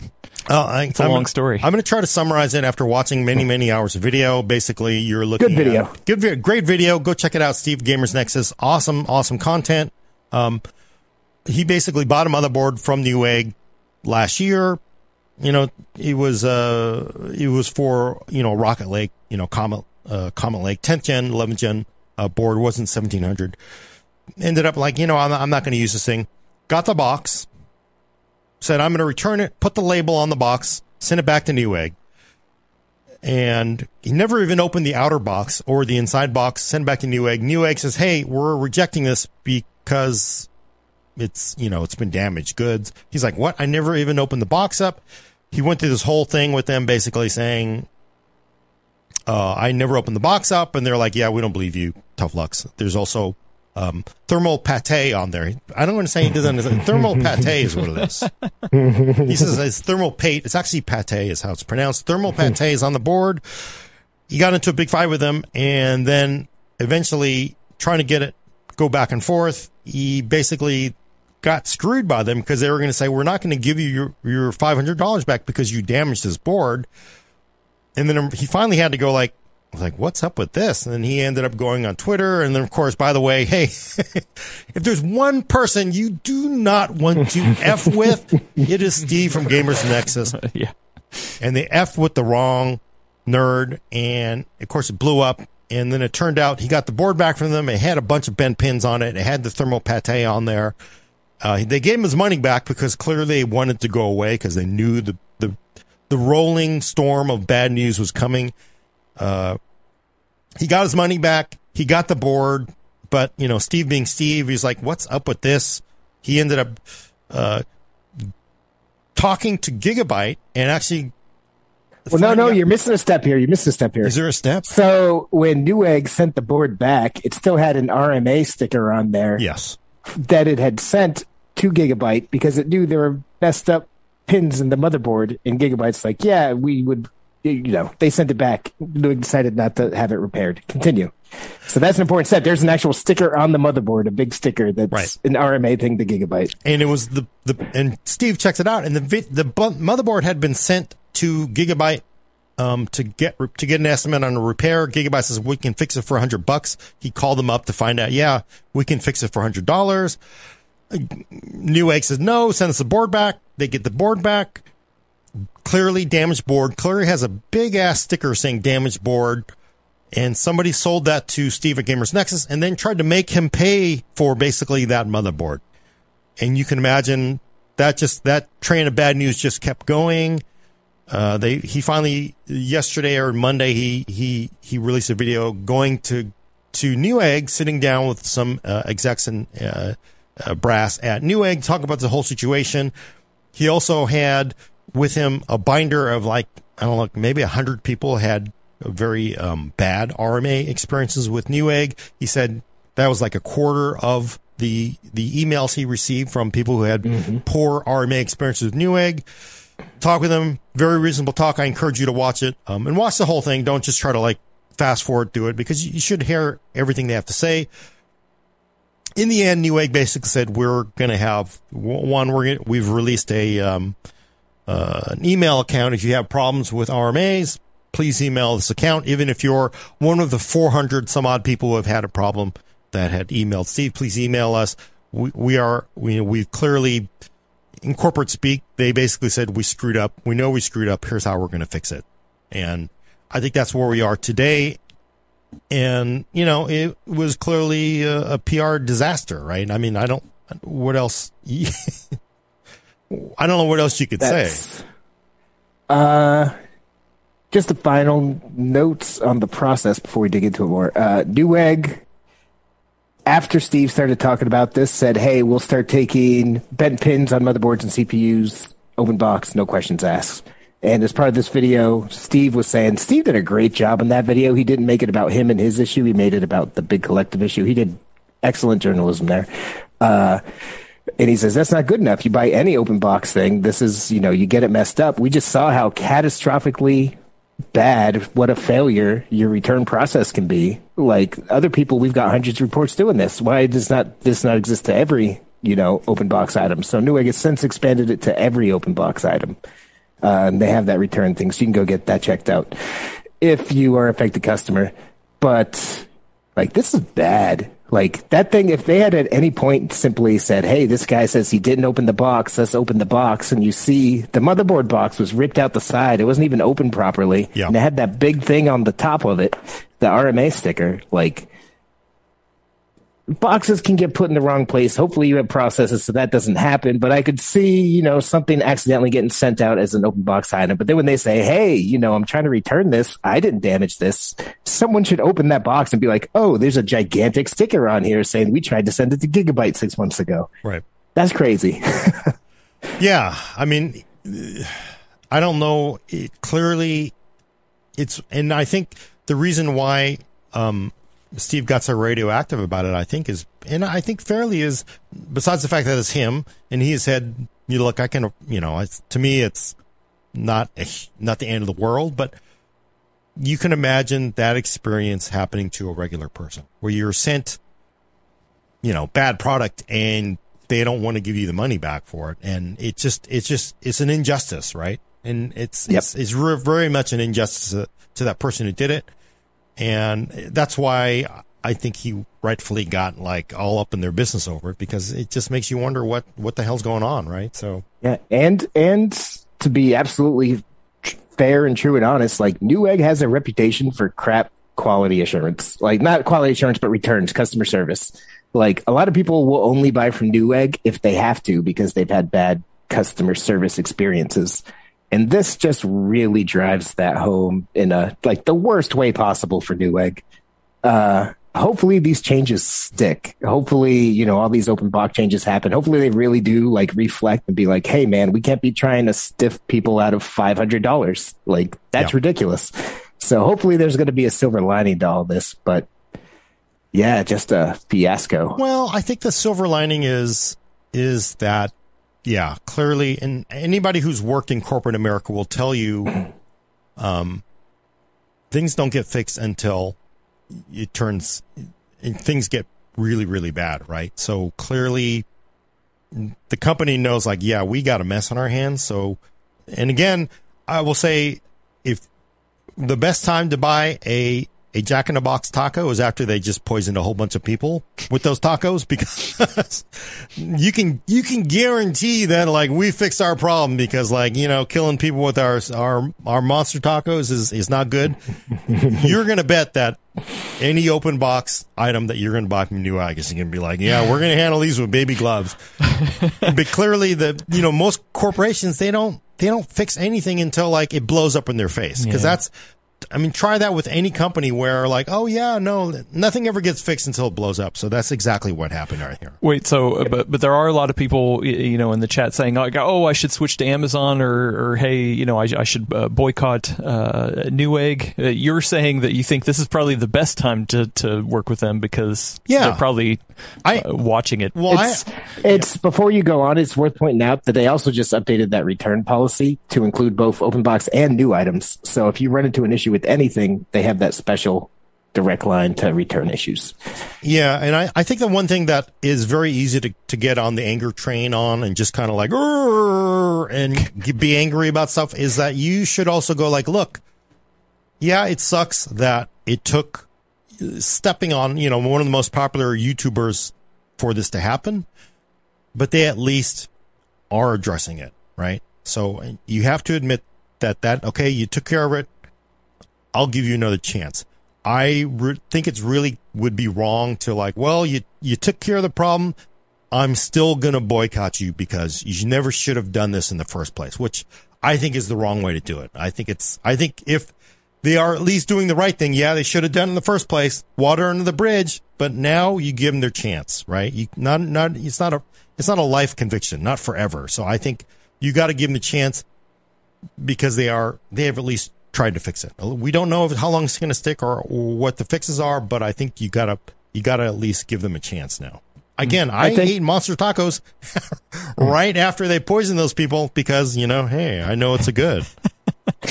yeah, two two thoughts on that is one i watched that whole video like you said everyone should it was a really interesting video uh, i think a lot of it was corporate speak from some of the Newegg guys, but there's a guy sitting right to Steve's right. I don't remember his name, but he kept coming back trying to summarize, hey, here's how we messed up, here's how we're going to fix it, like in normal plain language terms. And I think that dude at least really gets it. So hopefully he has a strong hand in this. Mm. Uh, but I kind of agree with Gordon. Uh, one, I always think you should vote with your dollars. So if you're pissed by this, as you should be, because hey, they're trying to screw somebody out of 500 bucks in a very not intentional necessarily, but catastrophic manner. Like, don't support that if you don't feel up to it. But like the fact that they are opening that special line open to any issues whatsoever, not just open box. Like I have a feeling in Steve's video, he said, you know, maybe sit on the sideline and see what happens in six months, 12 months or whatever. I wouldn't be surprised if these next six months to 12 months are the best time to buy something because any issues you have, they're going to take care of you would be my guess after all this. And, and, and I'm glad that it's happening because like I said, like nerds talk about it. Like Newegg's where you go if you have to if you can't find it somewhere else because their customer service has been that bad. Mm-hmm. like Newegg's customer service is bad. And if it gets good enough it'll end up being a win for everybody i think. I'm glad steve um, it sucks that steve walked into this but i'm glad that steve walked into this. Yeah. And can we show last those couple charts adam? Yeah which one do you want to start with? One uh, uh, why don't we do market cap? Okay so the, this is in reference to what so, you know, getting ready for this is like, you know, I, I haven't really ever looked at these companies because I think from most people, they go like, well, Newegg, their website, you know, looks exactly the same as, as Amazon. They are obviously not a, um, oh, dang it. I can't find it myself now. Well, they, and they're uh, exactly the same, right? They, you look at the website and you think they're the same and they are not. Um, especially when you look at size. Because I went and I looked at the market cap. This is basically um, Newegg is a public company, Amazon is a public company, so is Best Buy. Uh, this is Micro Center, which is again a very popular uh, retailer. And this is the value of the company based on shares. Micro Center is actually a private company, and this is just kind of like some dude posted somewhere and their estimated value. I'm going to guess a lot of that is based on the real estate because they have a lot of mm-hmm. stores. That real estate is worth a ton of money. But look at look at this. The market cap of Newegg, and I know people are like, "Well, Newegg's a billion dollar company." Yeah, they are a two point one billion dollar company. Their primary competitor, the one that they go every day to war with, every day, and they've been at war every day for years and years and years, is Amazon.com. Amazon is a one point five five trillion dollar company, right? Mm-hmm. So and the next I, thing is revenue. Oh, go ahead. Go ahead. No, you go ahead. I'll go after you're done. So the next one is looking at revenue. Okay. So this is again just you know the rough estimates based on my you know two second search of the internet. Newegg's revenue, I think, five hundred and forty million dollars, pretty decent. Uh, Amazon, three hundred and eighty six billion dollars, I believe, or something like that. So it's it's they are a magnitude bigger than Newegg. Newegg has maybe 2,000 employees. Amazon has 1.6 million employees. They have their own trucks. They have their own drones. And Newegg is every day going to war with Amazon, trying to beat Amazon. So I think that is valuable perspective that you need to consider as people still want to flame Newegg and stay on their, you know, I'm never going to buy from Newegg thing. It's your money. Please do with it what you want, but I just want you to realize that the scale between Newegg and Amazon is not even close. So you need to think about yeah. that. And Newegg is at war with Amazon, and you know that's that's not a fun war to be on. So you need to think about that as well while you you form your. Well, it, it's kind of like the same thing of like you know, uh, sure, there's a lot of people angry at Intel and, and a lot of the practices, but you actually want competition. You want them to do good things because you you, you need competition. We we don't want just Amazon to rule everything. We want Newegg to get better, right? Uh, you know, and, and have have have things change so that we can use them and have them in different. Uh, standings compared to the other the other marketplaces too. Yeah, and, and Steve says that in his video. He's like, part of the reason we're doing this one is because you know they tried to screw us. People getting screwed. People should know about it. But two, they want healthy competition. Like we don't want to just everyone be buying from Amazon whenever you need a CLC. That would suck. Uh, That being said, I think this is all very good perspective to point out. I'm glad that you did. But to me, in my perspective, at the bottom line is any company, but especially a billion dollar company that is going to sell me uh, something for several hundred dollars uh, should not try to shaft me when they send me a broken part. Mm-hmm. yeah, no, and the thing is, nothing in no way ever does that justify. Could you imagine that if that wasn't Steve and it was just a regular nerd? I mean, there's plenty of them. Yeah, there's yeah. plenty of them, right? He got like hundreds of emails, and you're just like, I'm just stuck with this. Like what? Like well, and, and friend of the show Kyle from uh, Hard OCP TV in in the chat he's, he's saying yeah on the the forums there was you know stuff dating back ten years or so that yeah and you know, you know again, problems. if I got burned by a company, I can tell you damn well I'm never going back to. I don't care what's. I don't care what you're doing. And again, that is fine because if you got burned out of a company by, you know, you got legitimately you lost money to get a bad product, you're never going to buy from that company, and that is well justified. But again, I just want to have some perspective there that the war mm-hmm. that they are fighting in, they don't. I, you know, I I buy from Amazon all the time. I love, and you know, buying refurbs. I love buying open box refurb items or open box. You're not a refurb. I love buying open box items from Amazon because it's like, it'll say like one inch damage to product. It's like, that sounds pretty bad. Like you think there's a gouge? I'm like, well, I'm taking that roll because it's 30% off. But like, no, like where is it? Like it looks like there's no damage. it's weird because it feels like, it almost feels like Newegg, like RMA department's like, well, it, it's got some pins that are, aren't bent. Somebody could use this. Go ahead and sell it. But you go to Amazon, I bought a thermal imager this way. It's like, I don't know, uh, mark it off 50%. Say it's heavily damaged and somebody like basically blew their nose on it. Okay, it looks brand new. I don't care. It's Jeff Bezos' money. Do it, you know? It's sort of like this weird opposite because like you buy open box items from Amazon. They don't care. Like, mm, take that, Jeff Bezos, your space rocket. And then that, and Newegg's like, I just, oh, yeah. Well, speaking of which, uh, another good video. Uh, somebody points out, I, I guess, um, God, I, I, can't remember his name, but uh, UF UF Tech, D, UFD, uh, Tech. UFD yeah. Tech. Uh, he's got a good video. I, I haven't watched that, uh, but I, I, also watched Paul's uh, video as somebody who used to work at Newegg in in that kind of uh, role. He actually had a really good video of like how things should have done and and uh, or how things yeah. at least were done back when he was he was there. So that was you, very interesting too. I, I don't want to get into it and start flame wars or anything like that, but if you watch UFD Tech's video, there are some valid things worth pointing out in there too. But there are also some ways that he dropped the ball. So I was I'm just tossing that out there. Take that. Hmm knowledge and do with it what you will. Okay. And I will say I do recommend Paul's hardware video on this because he worked in the department that did RMAs. He basically got mm. these weird things in. He was just the RMA and no. clearly no, Paul, no, no, he was the RMA. Yeah, he was like he it was, was him. yeah, that was him, right? Yeah, you're right. It just I guess that kind of shows you the scale that Newegg is. It has been at, and I've actually walked through Newegg's um, warehouse, and it was impressive. It looked like you know, it was it's a gigantic warehouse, and like wow, this is like and that was when they were just starting the war with Amazon, right? So, but um, I think the other thing that is really lost in all this, and we don't know, and I would love to know from from Newegg is, uh, so Steve is completely innocent here. He got a damaged board that they tried to sell him as good, and then they didn't want to give him money as. He sent that board back to Amazon to Newegg, and they said, "Well, hey, it's damaged." Although I don't know how they could miss that sticker they had put on there, right? But that's kind of weird. But I kind of think like somebody damaged that board. And uh, in the interview that Steve did with the Newegg execs, they're like, we did not damage that board originally. So clearly the board was damaged before it was sent to Steve, right? Mm-hmm. So I'm gonna, and Steve never says how that happened. He doesn't know, obviously, because that happened before. What did it happen at Newegg? I doubt it, because you know you got to figure if you're you just you grab the box off the shelf where the robot does. You put it in a box, you ship it out. You're not going to open it up and screw around with it.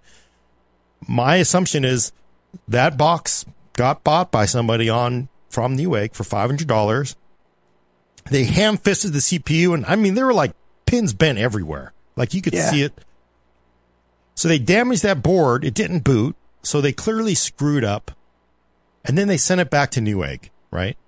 And then of course somebody bungled it by not going, hey, you, de- the original person who destroyed this board is the one that says, hey, you destroyed this board, right? They're sort of the ones that I think are sort of that kicked off this entire war. But that person really took that board that they either intentionally or unintentionally damaged it, and then they just sent it back, right? Oh, it, oh, I don't need it, or it didn't work, and when they're the ones that damaged it, right? Unless we think that it happened at the Gigabyte factory, but I don't, I don't think so. You know, they must have their process down. I just sort of think like somebody damaged that board, sent it back, and then it just sort of kicked this whole thing off. I think yeah, I agree. This whole thing should not have happened. Like every step of this is a fundamental failure of customer service. Like it should not have gotten to him in that state, especially with the big sticker on it. But even if it did not have that big sticker on it, there's clearly bent motherboard pins. As part of the open box like review policy before they ship it out to people, they should look and go, "Oh, hey, that has bent pins. We obviously shouldn't sell that." That didn't happen. And then when he called and complained about it, like they said, "Hey, we'll take a look at that and give you a call back. When can I call you next or email you next?" And then they never even answered, like responded and answered him on that.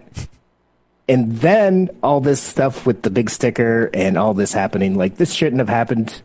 And I just hope that will fi- this will finally be the catalyst to make Newegg's customer service not suck because it has it and it flat out has. Everybody knows it for a decade plus. Yeah. Although, I mean, it is again working in corporate America. That's that's how it works, though, right? You don't if you you don't get the resources in the department, they only give you the resources when something blows up in their face. Yep. Something is blown yep. up in their face, so you got to imagine they're going to fix it now. So, and it actually makes me semi worried for Newegg, to be honest. Like, hopefully they learn their lessons, they come back strong, they start doing awesome customer service and people start buying from them more, they're better than ever. That'd be great for everybody in the world. Uh, aside from Steve, who's out $500. Uh, but like hardware margins are very small to begin with. Like retailers and technology makers and stuff don't make as much money as you think they do. Like the AMDs and the Intels and the Nvidias, they make money, but like at, at the ground level, the store level, they don't make as much profit margin as you think they do. It's very slim and eating open box stuff uh, obviously hurts that. And so I think they're going to be very lenient with this now, as they should be because of all these issues. But that could wind up hurting them pretty hard in the long term too. So I'm I'm real curious to see what this winds up doing for Newegg because I think it could end in you know a redemption story, or it could end in like Nothing that changed. made it so we're not profitable. Yeah, no, I mean that would be the worst thing ever. Is like sort of, and again, you, you, you can only, they can only blame themselves because they let the RMA yeah. department got into the state where it was, where you burned one of the leading YouTubers on this and it blew up in your face. But, oh, God. Well, uh, yeah. uh, speaking of Steve, he's he's in the chat. He, he came in right when you made the joke about oh, it's got some bent pins. Uh, somebody mm-hmm. could use this, right? Uh, but now he's he's not out five hundred dollars. He's out four hundred and eighty because he gave us twenty dollars. So thank you so much, Steve. Uh, he said, Gordon, uh, if someone random bought it and damaged it and returned it, the the original board, do you think the original person who destroyed the pins recognized it in our video? What were they thinking sitting at home watching this? Do you think? you know, they must have because you got to look at that, the profile of somebody who buys a five hundred hundred dollar motherboard, they they're not just like you know they're not the add the cheapest board to your cart and go. They're like they're into the whole thing. You know, they're like they're they're watching gamers. They're Nexus watching videos. like oh, I bought this because of a gamers Nexus video. But you're just kind of like.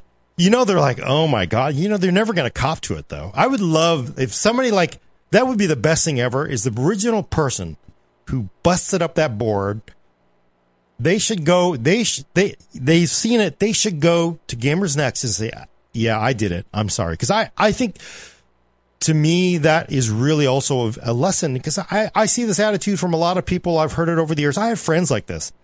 You know what? I really screwed up and I broke this really expensive product, but I'm going to just bring it back to the store and hope they don't notice, right? And that is just morally wrong, I think, because if you break something, you should just, you should own up to it. And it's, it's just like the whole overclocking thing, right? Yeah, have fun overclock stuff. If you blow something up, that's on you. You shouldn't go like, well, I need to just kind of like slough this off and get a free one now or whatever. I think you got to take responsibility. And I would, I would hope the person that, that started this entire mess, this entire fiasco would cop to it. Go on, Steve.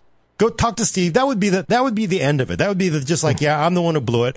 And then maybe the lesson should be like, yeah, if you screw up something, don't return it to the store. I know everybody wants to do it because money is hard to come by, but be careful when you're building it. But don't just irresponsibly just throw it on the store, you know, and return broken product. There's one of the one of the people who, if you watch the Gamers Nexus video, one guy, he or gal, he or she bought a 680 Ti or no, bought a 2080 Ti, and in the box was a 680 Ti or something like that. Something like some, you know, it was clearly a, a, a GPU swap that somebody had done, and that person probably got burned with it.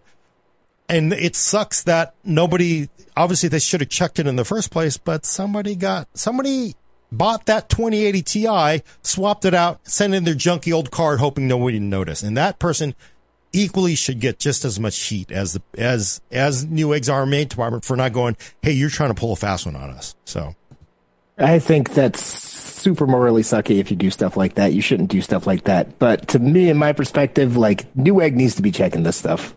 Yeah. Like there's no way that should happen. Like flat out, full stop, period. Like if that happens, someone should get reprimanded or fired. Like, how did they get a 680 Ti when they bought a 2080 Ti? Well, I mean, yeah, I mean, but that's it. Just speaks to you know systemic issues because yeah, you yeah. know, again, you don't want to blame one person. Like, look, man, I got to process 85 boxes or uh, 800 boxes, and it's just me. You know, well, when I say that, I don't necessarily mean the dude processing the RMAs. I mean like two or three steps above him. Like there should be stuff in place where this does not happen. Yeah, I mean, but it, that again, it speaks to the whole thing of like, we know, we know, because I, I will tell you, we demand, hey, I need stuff all the time in my travels with the corporate America and like, yeah, we're not going to give it to you. And like, oh, hey, Gordon, how come you're not doing this? Well, cause you said no to me when I sent, asked for it eight times. Oh, no, here's all your, pro-. it's like, it's too late now. That ship has sailed, right? Mm-hmm. And that, mm-hmm. that, I think that kind of speaks to somebody making decision to not properly, you know, um, give the, the resources to the department to mm-hmm. succeed mm-hmm. in that, mm-hmm. you know, key area. And then also, again, that gets to what we just saw earlier. Your Newegg is big, yes, but you're basically fighting the largest e-tailer company in the history of human history.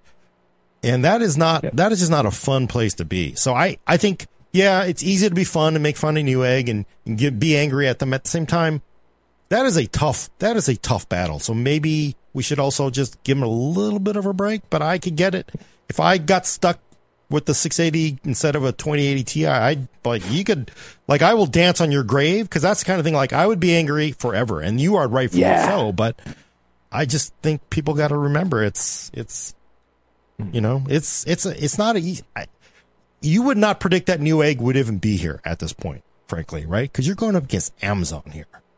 So true. Yeah. Well, what what a story. Wow. Yeah. It, it, we'll see. We'll see. I, I, I, think it's definitely one of those things. I'm, I'm, sure Steve has plans to, to you know continue to follow up on this. Uh, we, we definitely want to follow up on it too. So yeah, and maybe we should get Steve on to, to chat about it. Steve, if you're watching, let's you know let's chat about it.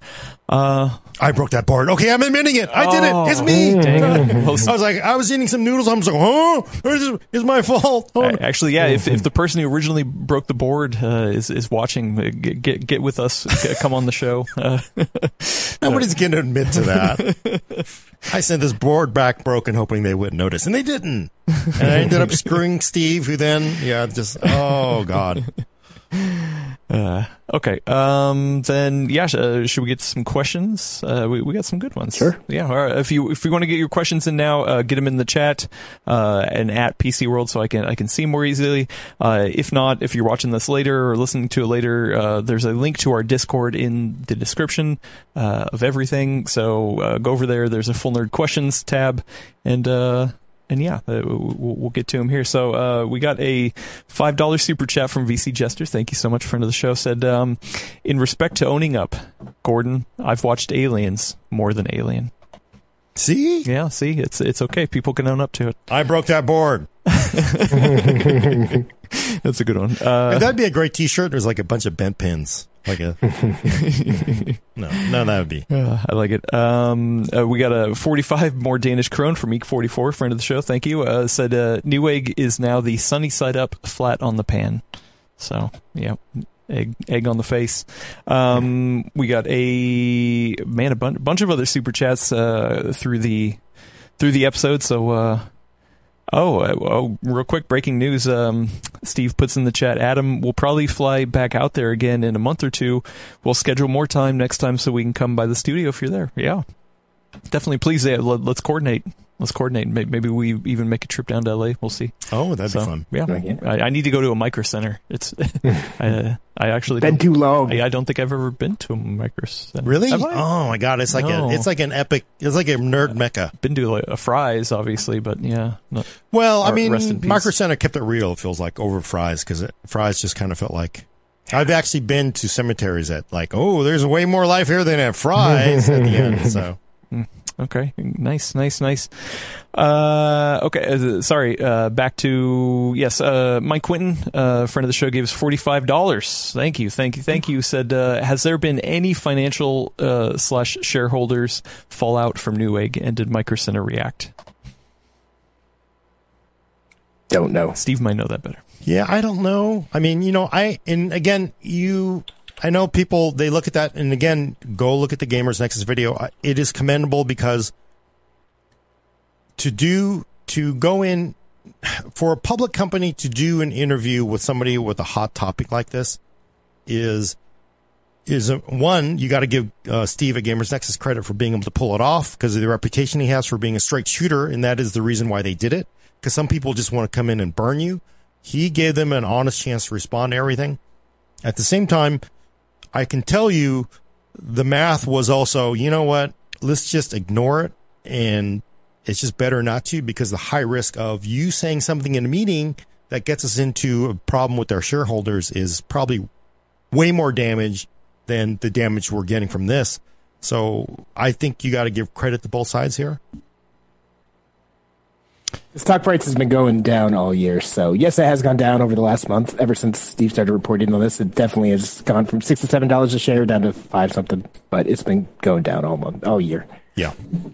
Nice. Uh, also, Steve says their their ticket from SFO to LAX, I don't know, maybe they had a stopover or something, uh, was forty seven dollars. Wow, crazy. I like sometimes That's I always don't you ever want to go like can I give you like five extra dollars for just a little more fuel? Cause I'm like, I'm really like, we got just enough fuels, folks, to get just there. we better not run into any traffic. Uh, anyway, um, okay, so uh, Lassie Berg gave us uh, 20 Danish Danish krone. Thank you so much. Said uh, AI is a mess. Will DirectX ML be the standard? Sorry, caught you when you were drinking. Mm-hmm. We'll see. I mean, yeah. Windows stuff tends to be the standard that a lot of people build around, but we'll see. Like Nvidia stuff already has a strong hold for the creative and enterprise crowd, and Intel's obviously doing its own thing. Just gonna have to see. You can never guess with standards. Yeah, it feels like it's a little too late for it, but maybe mm-hmm. you know it's a, it's a long term play, but we'll see. Mm-hmm. Yeah, I would definitely. Again, you buy the hardware that fits your needs. So yeah, hey, DirectX ML is awesome as standard. If it doesn't do jack for you in the applications you use, then you should buy what works for you. Apple, whether that be Apple, Intel, or AMD, or NVIDIA. So. Uh, not a question, but a comment from uh, Ian Washish. Uh, gave us uh, 10 Canadian dollars. We'll take those too. Uh, thank you so much. Uh, I'm sad that AMD didn't come out with a 5950X 3D because of the inner die cache added latency potentially. Uh, I personally did. I personally dedicate a die for a game, and it really helps with the very last remnant stutters. Hmm. That's yeah. fair. I, that's that's fair. I think that's uh, not something that's typical whatsoever. And I think AMD was really just trying to hit the like we had Rob and Frank on the show. They're like, yeah, we were looking, you know, the one die, the you know, eight cores is perfect for gaming. Like this is really hyper targeting gaming. So it's a you gotta put money where you make money. Yeah, and you know they they can't invest too much in doing this, even regardless of how much TSMC is charging for it. They because you know Raptor Lake is coming. You've seen Intel's roadmap; it's impressive. They got to move on. They got to get AM5 out, so you can't live in the past too much. Yep. Uh, another question from uh, New Tech a friend of the show said, uh, "Do you think Ryzen on AM5 will bring iGPU to desktop CPUs to be competitive with Meteor Lake's uh, internal GPUs?" Probably. I mean, I don't. We'll see, right? Because we don't know. I bet it feels like clearly AMD and Intel are focused on we're going to give you more performance where it makes sense. So IGP. I mean, the fact that even with Alder Lake, it it feels sometimes crazy to think like, why would you put waste that that die space on the EU for for the high end uh, K part, right? Because no one's ever going to use a damn thing. So I, am the opposite. I think that I think the lack of integrated graphics is like a glaring flaw, but not really for Ryzen. Like that means you have to buy a discrete GPU, and so if you were looking to build a system over the last year or two, like you're out, you're not buying Ryzen.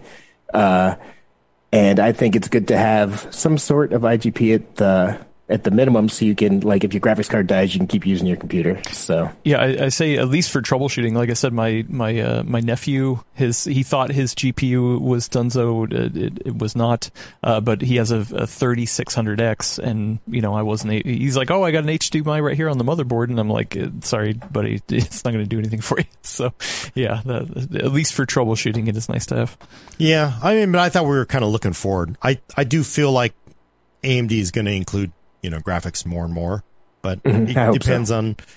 It, it depends very much on you know how everything kind of shakes out. You know. Yep. Yeah. Yep.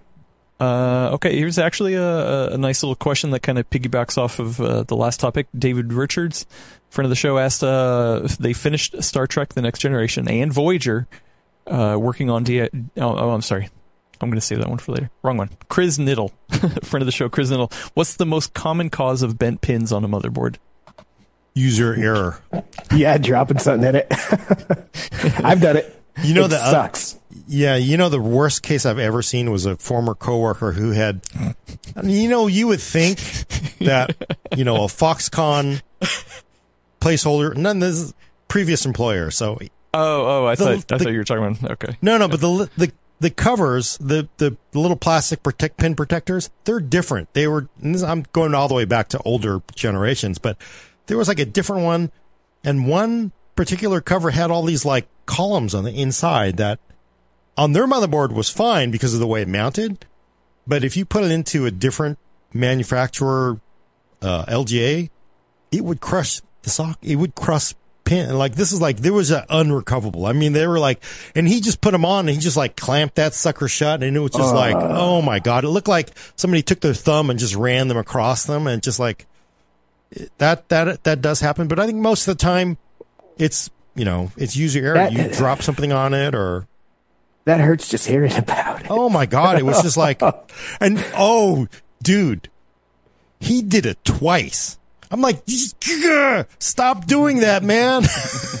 You're like, yeah, look at the, because you know, you sort of assume, well, you, you wouldn't make it, so it would damage. Like, no, I guess you did. So, yeah, he. Damaged. That's why I always leave that thing right in the box that I'm putting it back into. Yeah, you always leave it in the box, right? Because you, mm-hmm. if you're going to return for RMA, you're told you need that cover to be in place for your RMA, yeah, except for Newegg.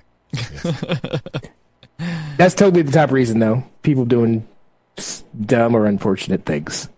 Yeah, and you know that's I still think like five hundred dollar motherboard. You are there's no way you're just some you know low budget rookie. Somebody screwed up badly on that one. So it happens. I've messed up a, the pins in a five hundred dollar motherboard. I only messed up the pins in one motherboard, and it was a high end Asus motherboard, and it was on deadline, and it was very unpleasant trying to straighten that out.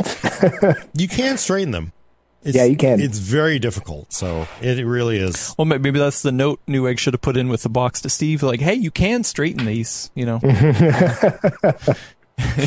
Just case That's why it's thirty percent off. Yeah, yeah, you can, you can. I mean, if you want to, you can. You know, the bummer thing was like, how was I like given like? Because you would think like, well, it's like, hey, you know what? It's two hundred dollars. Yeah, take your risk. But it was like the full on five hundred dollars though. That was like, yeah. And that box, what happened to that box? It's like, oh, can we go slide that down the alley or something? I don't know what happened to the edges of that box. Somebody, somebody that's, clearly had abused it. That's still the craziest part to me. The fact that after Steve was complaining, they didn't just open it and go, "Oh my god, how did this ever get out of here?" oh, I'm sure they did. um, uh, friend of show Rurutu says, uh, "Do we do we think AMD is going to charge more for iGPU going forward since it takes another chip and more processing?" I think it has to be built into the business model. You know, if that's something that everybody sort of demands in their CPUs, and they sort of have to price that in, mm-hmm. which generally means prices go up. But if Intel keeps prices down and they have to sort of eat that out of their cost, you get now integrated graphics because they have to compete with Intel parts that have it. Mm-hmm. 12600K came out and you're starting to see better prices on the 5600X. Yeah, well, I saw an article that said like the 5800X is the lowest it's ever been or something. Um, mm-hmm. Yeah, crazy. Competition's good, right? Yeah, right. Uh, LB has a question from earlier. Uh, is is that an HP laptop on your desk? Uh, a Ryzen uh, or an Intel? Uh, also, do you think AMD's revolutionary laptop iGPU performance makes Intel Thin and Lights obsolete? Two questions.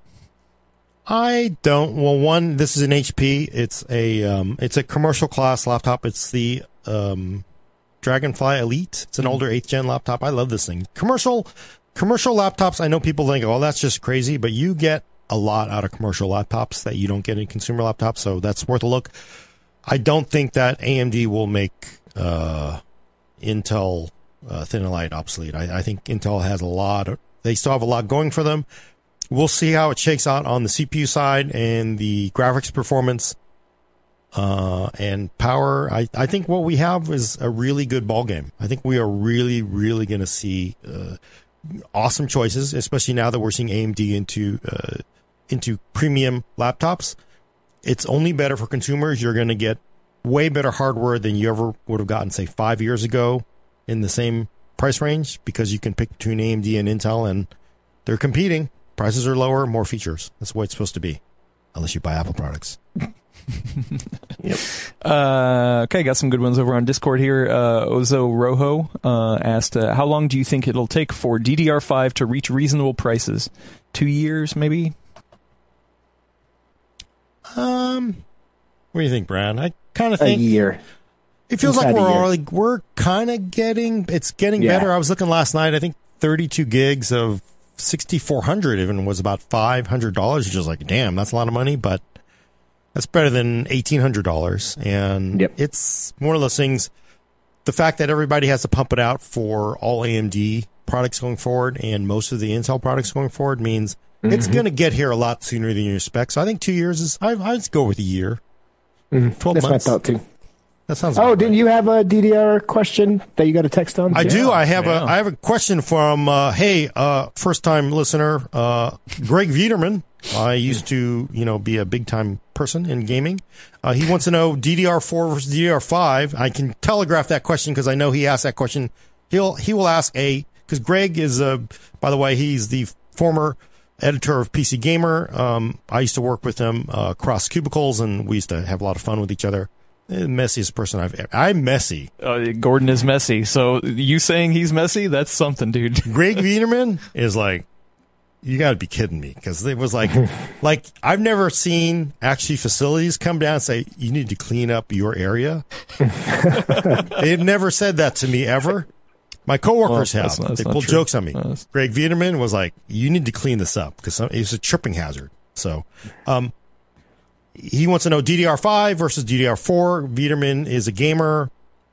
I'm going to say, frankly, for most people, DDR4 for gaming purposes is the best bang for the buck. It's hard to justify paying for DDR5 for gaming purposes. So I think you can be perfectly fine building a DDR4 Alder Lake system for gaming. I, especially because, you know, you probably don't need that high core count for most games traditional games. He's an old timer like me, so he's not going to be streaming and, and, you know, doing all that other stuff at the same time. I think the problem is for also old timers like me that like bleeding edge. It just feels painful. Like DDR4, that sounds old. It's one less than DDR5. The other upsides to DDR5 is you get the, if you're, you know, you have the IGP, you're feeding it way more bandwidth. There's a huge uplift in Premiere, by the way, if you're using, uh, uh, DDR5 versus DDR4. And also you can get way more memory, higher memory capacity out of DDR5 eventually. But if all you're going to do is play games, I'd say do DDR4. But I know most people that play in that, like, I got to have the best thing ever, will do DDR5 anyway. So, do, uh, do you know I mean, you're making assumptions he's just gaming, or did he say that? Yeah, I just know knowing Greg because again, he every four years he'll surface and he doesn't pay attention to stuff because he mm-hmm. doesn't have to mm-hmm. anymore, and he'll go like, "What should I buy?" So he he's probably looking at Alder Lake, right? Yeah, he's, he's looking at Alder like Lake. a, a, mid-range Alder Lake. I guess the real question is, do you, do you recommend? I mean, because when you're sitting here talking about Alder Lake, you were like, who would ever buy DDR4? Like, do, get, go DDR5, go Windows 11. So, but you're walking that back for him. You, you no. think DDR4, uh, and he would go uh, Windows 10? That was that was a twelve nine hundred K discussion. Just true, to toss that true. out there, which is very different than a more mainstream one. True. Yeah. So, and uh, again, if you're building, you know, two hundred dollar mid range board, that's almost entry level for Alder Lake. So, mid range board with a mid range part, you're going to go with DDR4. It, it seems weird to do DDR5 because it's like you're just like you're going to do everything. You're going to do this one thing at 11. It doesn't to me make sense. But I, again, I knowing Greg, I mean, for God's sakes, uh, people don't maybe don't remember. Greg was like the Veed. Like you say who the Veed was, people are like, oh my God, you know the Veed. So Greg is not going to do a mid range build. My guess is he's probably going to do DDR5 with an i9 part because he's the Veed. So yes, do DDR5 for that reason, but for most people, no. Got it. Got it. And that's most people. I think. I think I've said before, DDR4 is fine. It just doesn't feel like it's take take worth taking that that nosebleed, but you know, we say that and our systems are full of high end parts that we don't need and don't use because it's cool to have them. So. oh yeah, oh yeah. Uh, here we go. A couple more. Uh, Pedro Barbosa asks: uh, Is it a, is it is it usual that the combo with the same power specs, uh, saying uh, Intel with an NVIDIA GPU, tend to work better than Ryzen with an NVIDIA GPU, or is it a placebo effect? On desktop or uh, they they don't say. I, th- I think they're talking laptop. Oh, I, I don't know I, if that's necessarily true. Is it? Well, I oh, I'm sorry. They they made an edit. Is it is it usual that the combo within the same power specs, uh, Intel with Nvidia tend to work better than Ryzen with Nvidia, gaming wise? So, yeah. um, you know, I so I mean, if we're talking power spec, we're talking laptops. I would say I mean, yeah, Intel has the advantage of, you know, generally better performance, especially 12th gen on lighter threaded performance. Also, again, Ryzen uh, 5000 did not quite get that bump in gaming that we saw with Ryzen desktop. I, my theory is the cache just wasn't as big as desktop, right? Because it's a, it's a laptop part. So they did, they didn't quite get, it didn't solve that, that Ryzen gap that was from 1000 to, to 4000. Um, so generally, yes, Intel will probably perform a little better in a lot of stuff. You're also getting Gen 4 for your SSD. Does that make a difference? I don't know. You are getting a by 16, especially with Tiger Lake, you're getting by 16 Gen 4. Doesn't make it. But I think you also have to realize uh, you buy a Ryzen 7 or a Ryzen 9 with a 3080, you are in great shape no matter what. So yeah, there's going to be some things where Intel and uh, will perform a little better than that Ryzen based laptop. I don't think it's really going to matter, especially for what a lot of people do if you're going to be playing at, you know, 1600p, 1440p with everything turned up. It's not going to make that much of a difference to uh, even sweat about. They so. followed up and said desktop. Oh, okay. Well, never mind that. desktop, I would, yeah. Well, then I don't know. It would depend on the power supply uh, or on the CPU power and all kinds of stuff. It, there's way too many variables. I would say that this generation, RDNA two, is more power efficient than NVIDIA comparable GPUs. So, oh yeah. So are but are we talking about like all AMD versus Intel no, GeForce or uh, Intel Intel plus Radeon in, no, no, no. It, it, in, Intel plus Nvidia and Ryzen plus Nvidia. Yeah, so I don't, I don't quite understand the power envelope question there because it. Well, they're just saying uh, they're saying with the same power specs. Oh, so like so oh, price, yeah, so. yeah, yeah. So at, at, the same level, they think that yeah, Intel yeah. plus Nvidia works better than Ryzen plus Nvidia. Yeah, when you're looking at especially what Intel's giving away at that mid-range part and lower end, yeah, it's going to be 12th gen all day for a gaming system with NVIDIA. I don't, I don't, they're just generally giving you more right now because they are trying to come back from a bruising few years of losing. So they're giving you all kinds of price performance on on on mid range. So I would say definitely Intel. But again, if you're playing games, newest games at high res with everything turned up, are you really going to be able to tell the difference between one or the other? I bet most people could not. Hmm. All right, uh, a couple more, and then we'll get out of here. Uh, Dark Helmet has a good one uh, about Windows multiple multiple choice question related to Windows 10 support. You ready? When 2025 arrives, Microsoft will number one push out the end date. Number two, make more hardware officially supported by Windows 11. Number three, stick to their guns and cut off support for Windows 10 and many older devices. Number four, other. What do you pick? I think they're going to push out the end dates to some degree. I don't think it'll be quite like Windows 7 was, uh, but I think they will push it out at least a, just a little bit, possibly. But if not, I think they're going to stick to their guns and get on board and get off board. Yeah, I can see uh, they will. I, I would agree. They're going to push it out, and but they're going to say no. This is it. This is a line in the sand. You do not cross the sand. So push it out once. Yeah. Well, I think they're going to push it out more than once because that's just always the way uh, Microsoft has done it because they understand people don't want to move. But in their corporate customers, the problem is their corporate customers are the ones who just don't want to move. So they're, they're always acquiescing to the corporate customer. Fortunately, that sort of benefits everybody else. But I, I think they they always push it out, but I don't think they're going to allow people into the Windows 11. You're not going to be running your Skylake on Windows 11, basically. I don't think. No, me either. It'll be like good timing for good timing for Google to release that Google Flex OS though. Like basically turn any old PC into a Chromebook, even desktops. So mm. that might be an interesting option when that rolls around. But we don't have to worry about that for years. Can you play GeForce Now on that?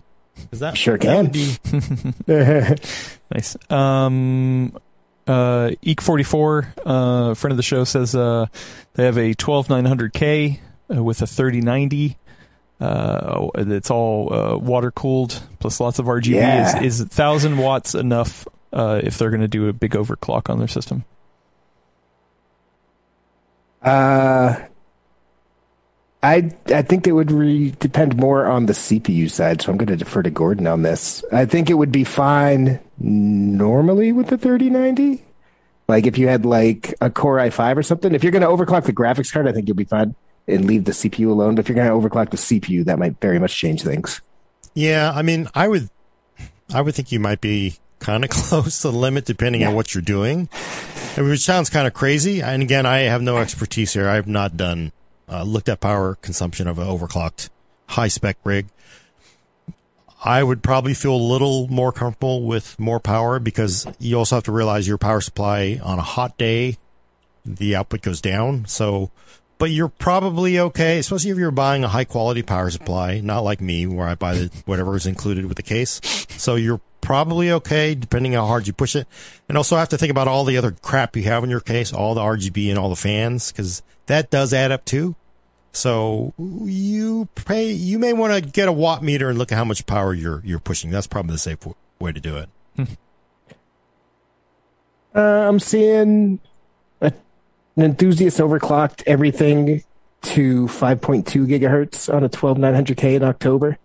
You do that, you overclock the GPU a little bit. I think a thousand will get you done, but I would definitely personally, if I would invested that much in the system already, would go for 1200. Yeah. Cause especially if you're, and again, you're overclocking and if you're like, oh, I'm going to overclock it and I'm going to run AVX hardcore on all cores on that 12900K and then overclock my 3090 on water and run everything hard. Yeah, that's on on a summer day with no air conditioning in the office. That's that could be a problem. That is a baller system, and if you are on Twitter, please tweet me a picture of that system. I want to see it. yeah, it sounds cool. Sorry, um, it's not a question, but uh, I'm I'm going to turn it into one. Uh, Kyle, uh, friend of the show over at Hard OCP TV, says uh, they think both AMD and Intel are looking to do away with low end GPUs uh, and replace them with APUs over the next four years. What do you think? Oh hell yeah! that yep. you can see that like coming, like, hey, you know, uh, you know, we've we've been you've been rubbing our faces in it for years, Nvidia. You've just been rubbing mm. our faces in it. like here's a little bit of pain, you know, like you could, you could bet that Intel and AMD would like have no problems trying to like, hey, how do you know they if they could go out of their way to hurt Nvidia by pushing you know APUs that can offer pretty comparable performance, you know, you know they're going to do it. I mean, why wouldn't you, right? Yeah. Like mm-hmm. that that's just like that's just the you would do that just for fun because of all the payback, all the all the all the pain that Nvidia has given you over the years, and that payback is going to be so sweet if they can do it. And of course, they'll do that, and AMD will bust out, or Intel or Nvidia will bust out like, hey, yeah, thirty eighty for one hundred and fifty dollars or something like that. I totally agree it's going to happen, and if it does, I can't wait for the day when we can just consider every PC to be a gaming PC. So, right, yeah. gaming enough PC at least. I like that. Um, and the the last thing before we get out of here, Gordon, I, I looked up the uh, uh, Steam database. Uh, SteamDB.info has all the uh, the information about the the most played games of all time, or I should say, uh, peak concurrence. Uh, can can you guess? Uh, I'm, I'm as some of these, I'm actually pretty surprised. I'll, I'll say uh, Grand Theft Auto 5 is at number 16 with 364,000 peak concurrence. Uh, but there are five of them that have been over a million. Can can you guess one of the five? Well, two. Dota 2 and Counter Strike. Okay, those those two are the five. Yeah. Yeah. So what are the other three? What do you think? Uh, maybe Rock. Well, Rocket League is so new on Steam, no. but Rocket League is Rocket really popular. Yeah, it's just that 60s. it's new. It would be way higher, I think, if it were there. Rocket League gained steam real slow, so it launched and didn't do anything for two or three years, so it's like a slow burn. 66 at 147,000 was their peak all time. It's it, Pub, it, PUBG. Yep, there we go. Number yeah. number one by a landslide, three million two hundred thousand. that is huge. Num- number two, actually, surprisingly, just displaced uh, Counter Strike uh, at 1.3 million. Uh, Lost Ark. I had no idea this Lost Ark thing, like brand new. It's like coming out of the gates hot. What the hell is it? It's a uh, MMO. Um, yeah. Oh. And then surprisingly, number four, the last million, the last one to cross a million was Cyberpunk. yeah, so a, a, lot of people playing Cyberpunk when it first come out, and then just uh, got just, their Steam refunds. Yeah, just got their refunds. So, wow, yeah, okay, yeah, yeah. They'll be like, hey, yeah, we're not gonna uh, where's my refund? Yeah, we're giving you a Battlefield 2042 license. I'm like, wait, hey, what? Actually, oh, you know what? Funny, funny enough. Sorry, one last point on this. Number 15, one one slot uh, above GTA 5 is Gordon's favorite World of Warships at uh, no. yep at three hundred and seventy nine thousand. Yeah, but if you ever look at the like, if you ever look at that, it's like like eighty percent the top four, right? It's like and then the rest are like you're playing, you know. No, actually, I mean, yeah, because I mean, from from five, uh, from six, so six is uh, like nine hundred thousand. Seven is where it drops off to five hundred thousand. Uh, so from five hundred thousand down to three hundred thousand are the top two hundred spots, or I'm sorry, twenty spots. So uh, World Warships is is in there within, yeah, within a lot of the big yeah, players. You know what I realized about that game though? What is if I criticize everyone for playing this game for being dumbasses, and I only play this game, doesn't that mean I'm a dumbass? And I will mm-hmm. admit I must be a dumbass because I keep playing this game, and everybody else who plays this game is a dumbass because they're not like play the objective. None of them do. So, although do you, I I do wonder if you know we've we're so used to Steam being like the end all for PC gaming, but it is. It, I realized um, a few months ago that really isn't anymore because you have competing markets that really draw a lot of gamers, and a lot of them, um, like my daughter and her friends, they they play games that are not on Steam. They do play some on Steam, but there's there's a lot just in other competing marketplaces now. I do wonder if you have to look at like Epic and whatever Valorant is and whatever these other kind of markets just to get a, a better picture of of PC gaming because you might. It seems crazy, but you Steam is actually probably a lot smaller than we expect it to be these days. Mm, it's still big, it's but still I'm just big. I just think that there's a lot of other markets that are just not included, and they probably I, should be. I agree with you to some extent. I think Steam will cover the vast majority of what anybody cares about, but I think things like Minecraft, uh, League of Legends, Valorant, all that stuff would show up in that list if it was on the Steam number, but it's not. So, but people know that. I think. Yeah. Yeah. Yeah. Uh. okay. Cool. Then, uh, yeah, let, us uh, let's get out of here. Uh, Lindsay says uh, Gordon has become self-aware with uh, no World I, Warships. Yeah, no, because I realized like what is wrong with me? Because that's uh, now in introspection. What is wrong with me? I'm bending pins on motherboards and sending them back anyway, playing to this World Warships game, but never knows. Uh, Esco Monster says uh, takes courage to admit it, uh, and then also Tech Sean says uh, shots fired at JayzTwoCents. you know, now I realize why he's so angry all the time. you should you should tweet him. We should you should tweet him that. It makes sense now. All right, uh, yeah, let's let's get out of here. I'm hungry. Check back. Okay, check back next week for your Fix It PC talk on the Full Nerd for audio listeners. Subscribe to us on iTunes, Google Play, Spotify, or Stitcher. And if you're on one of those services, please leave a review.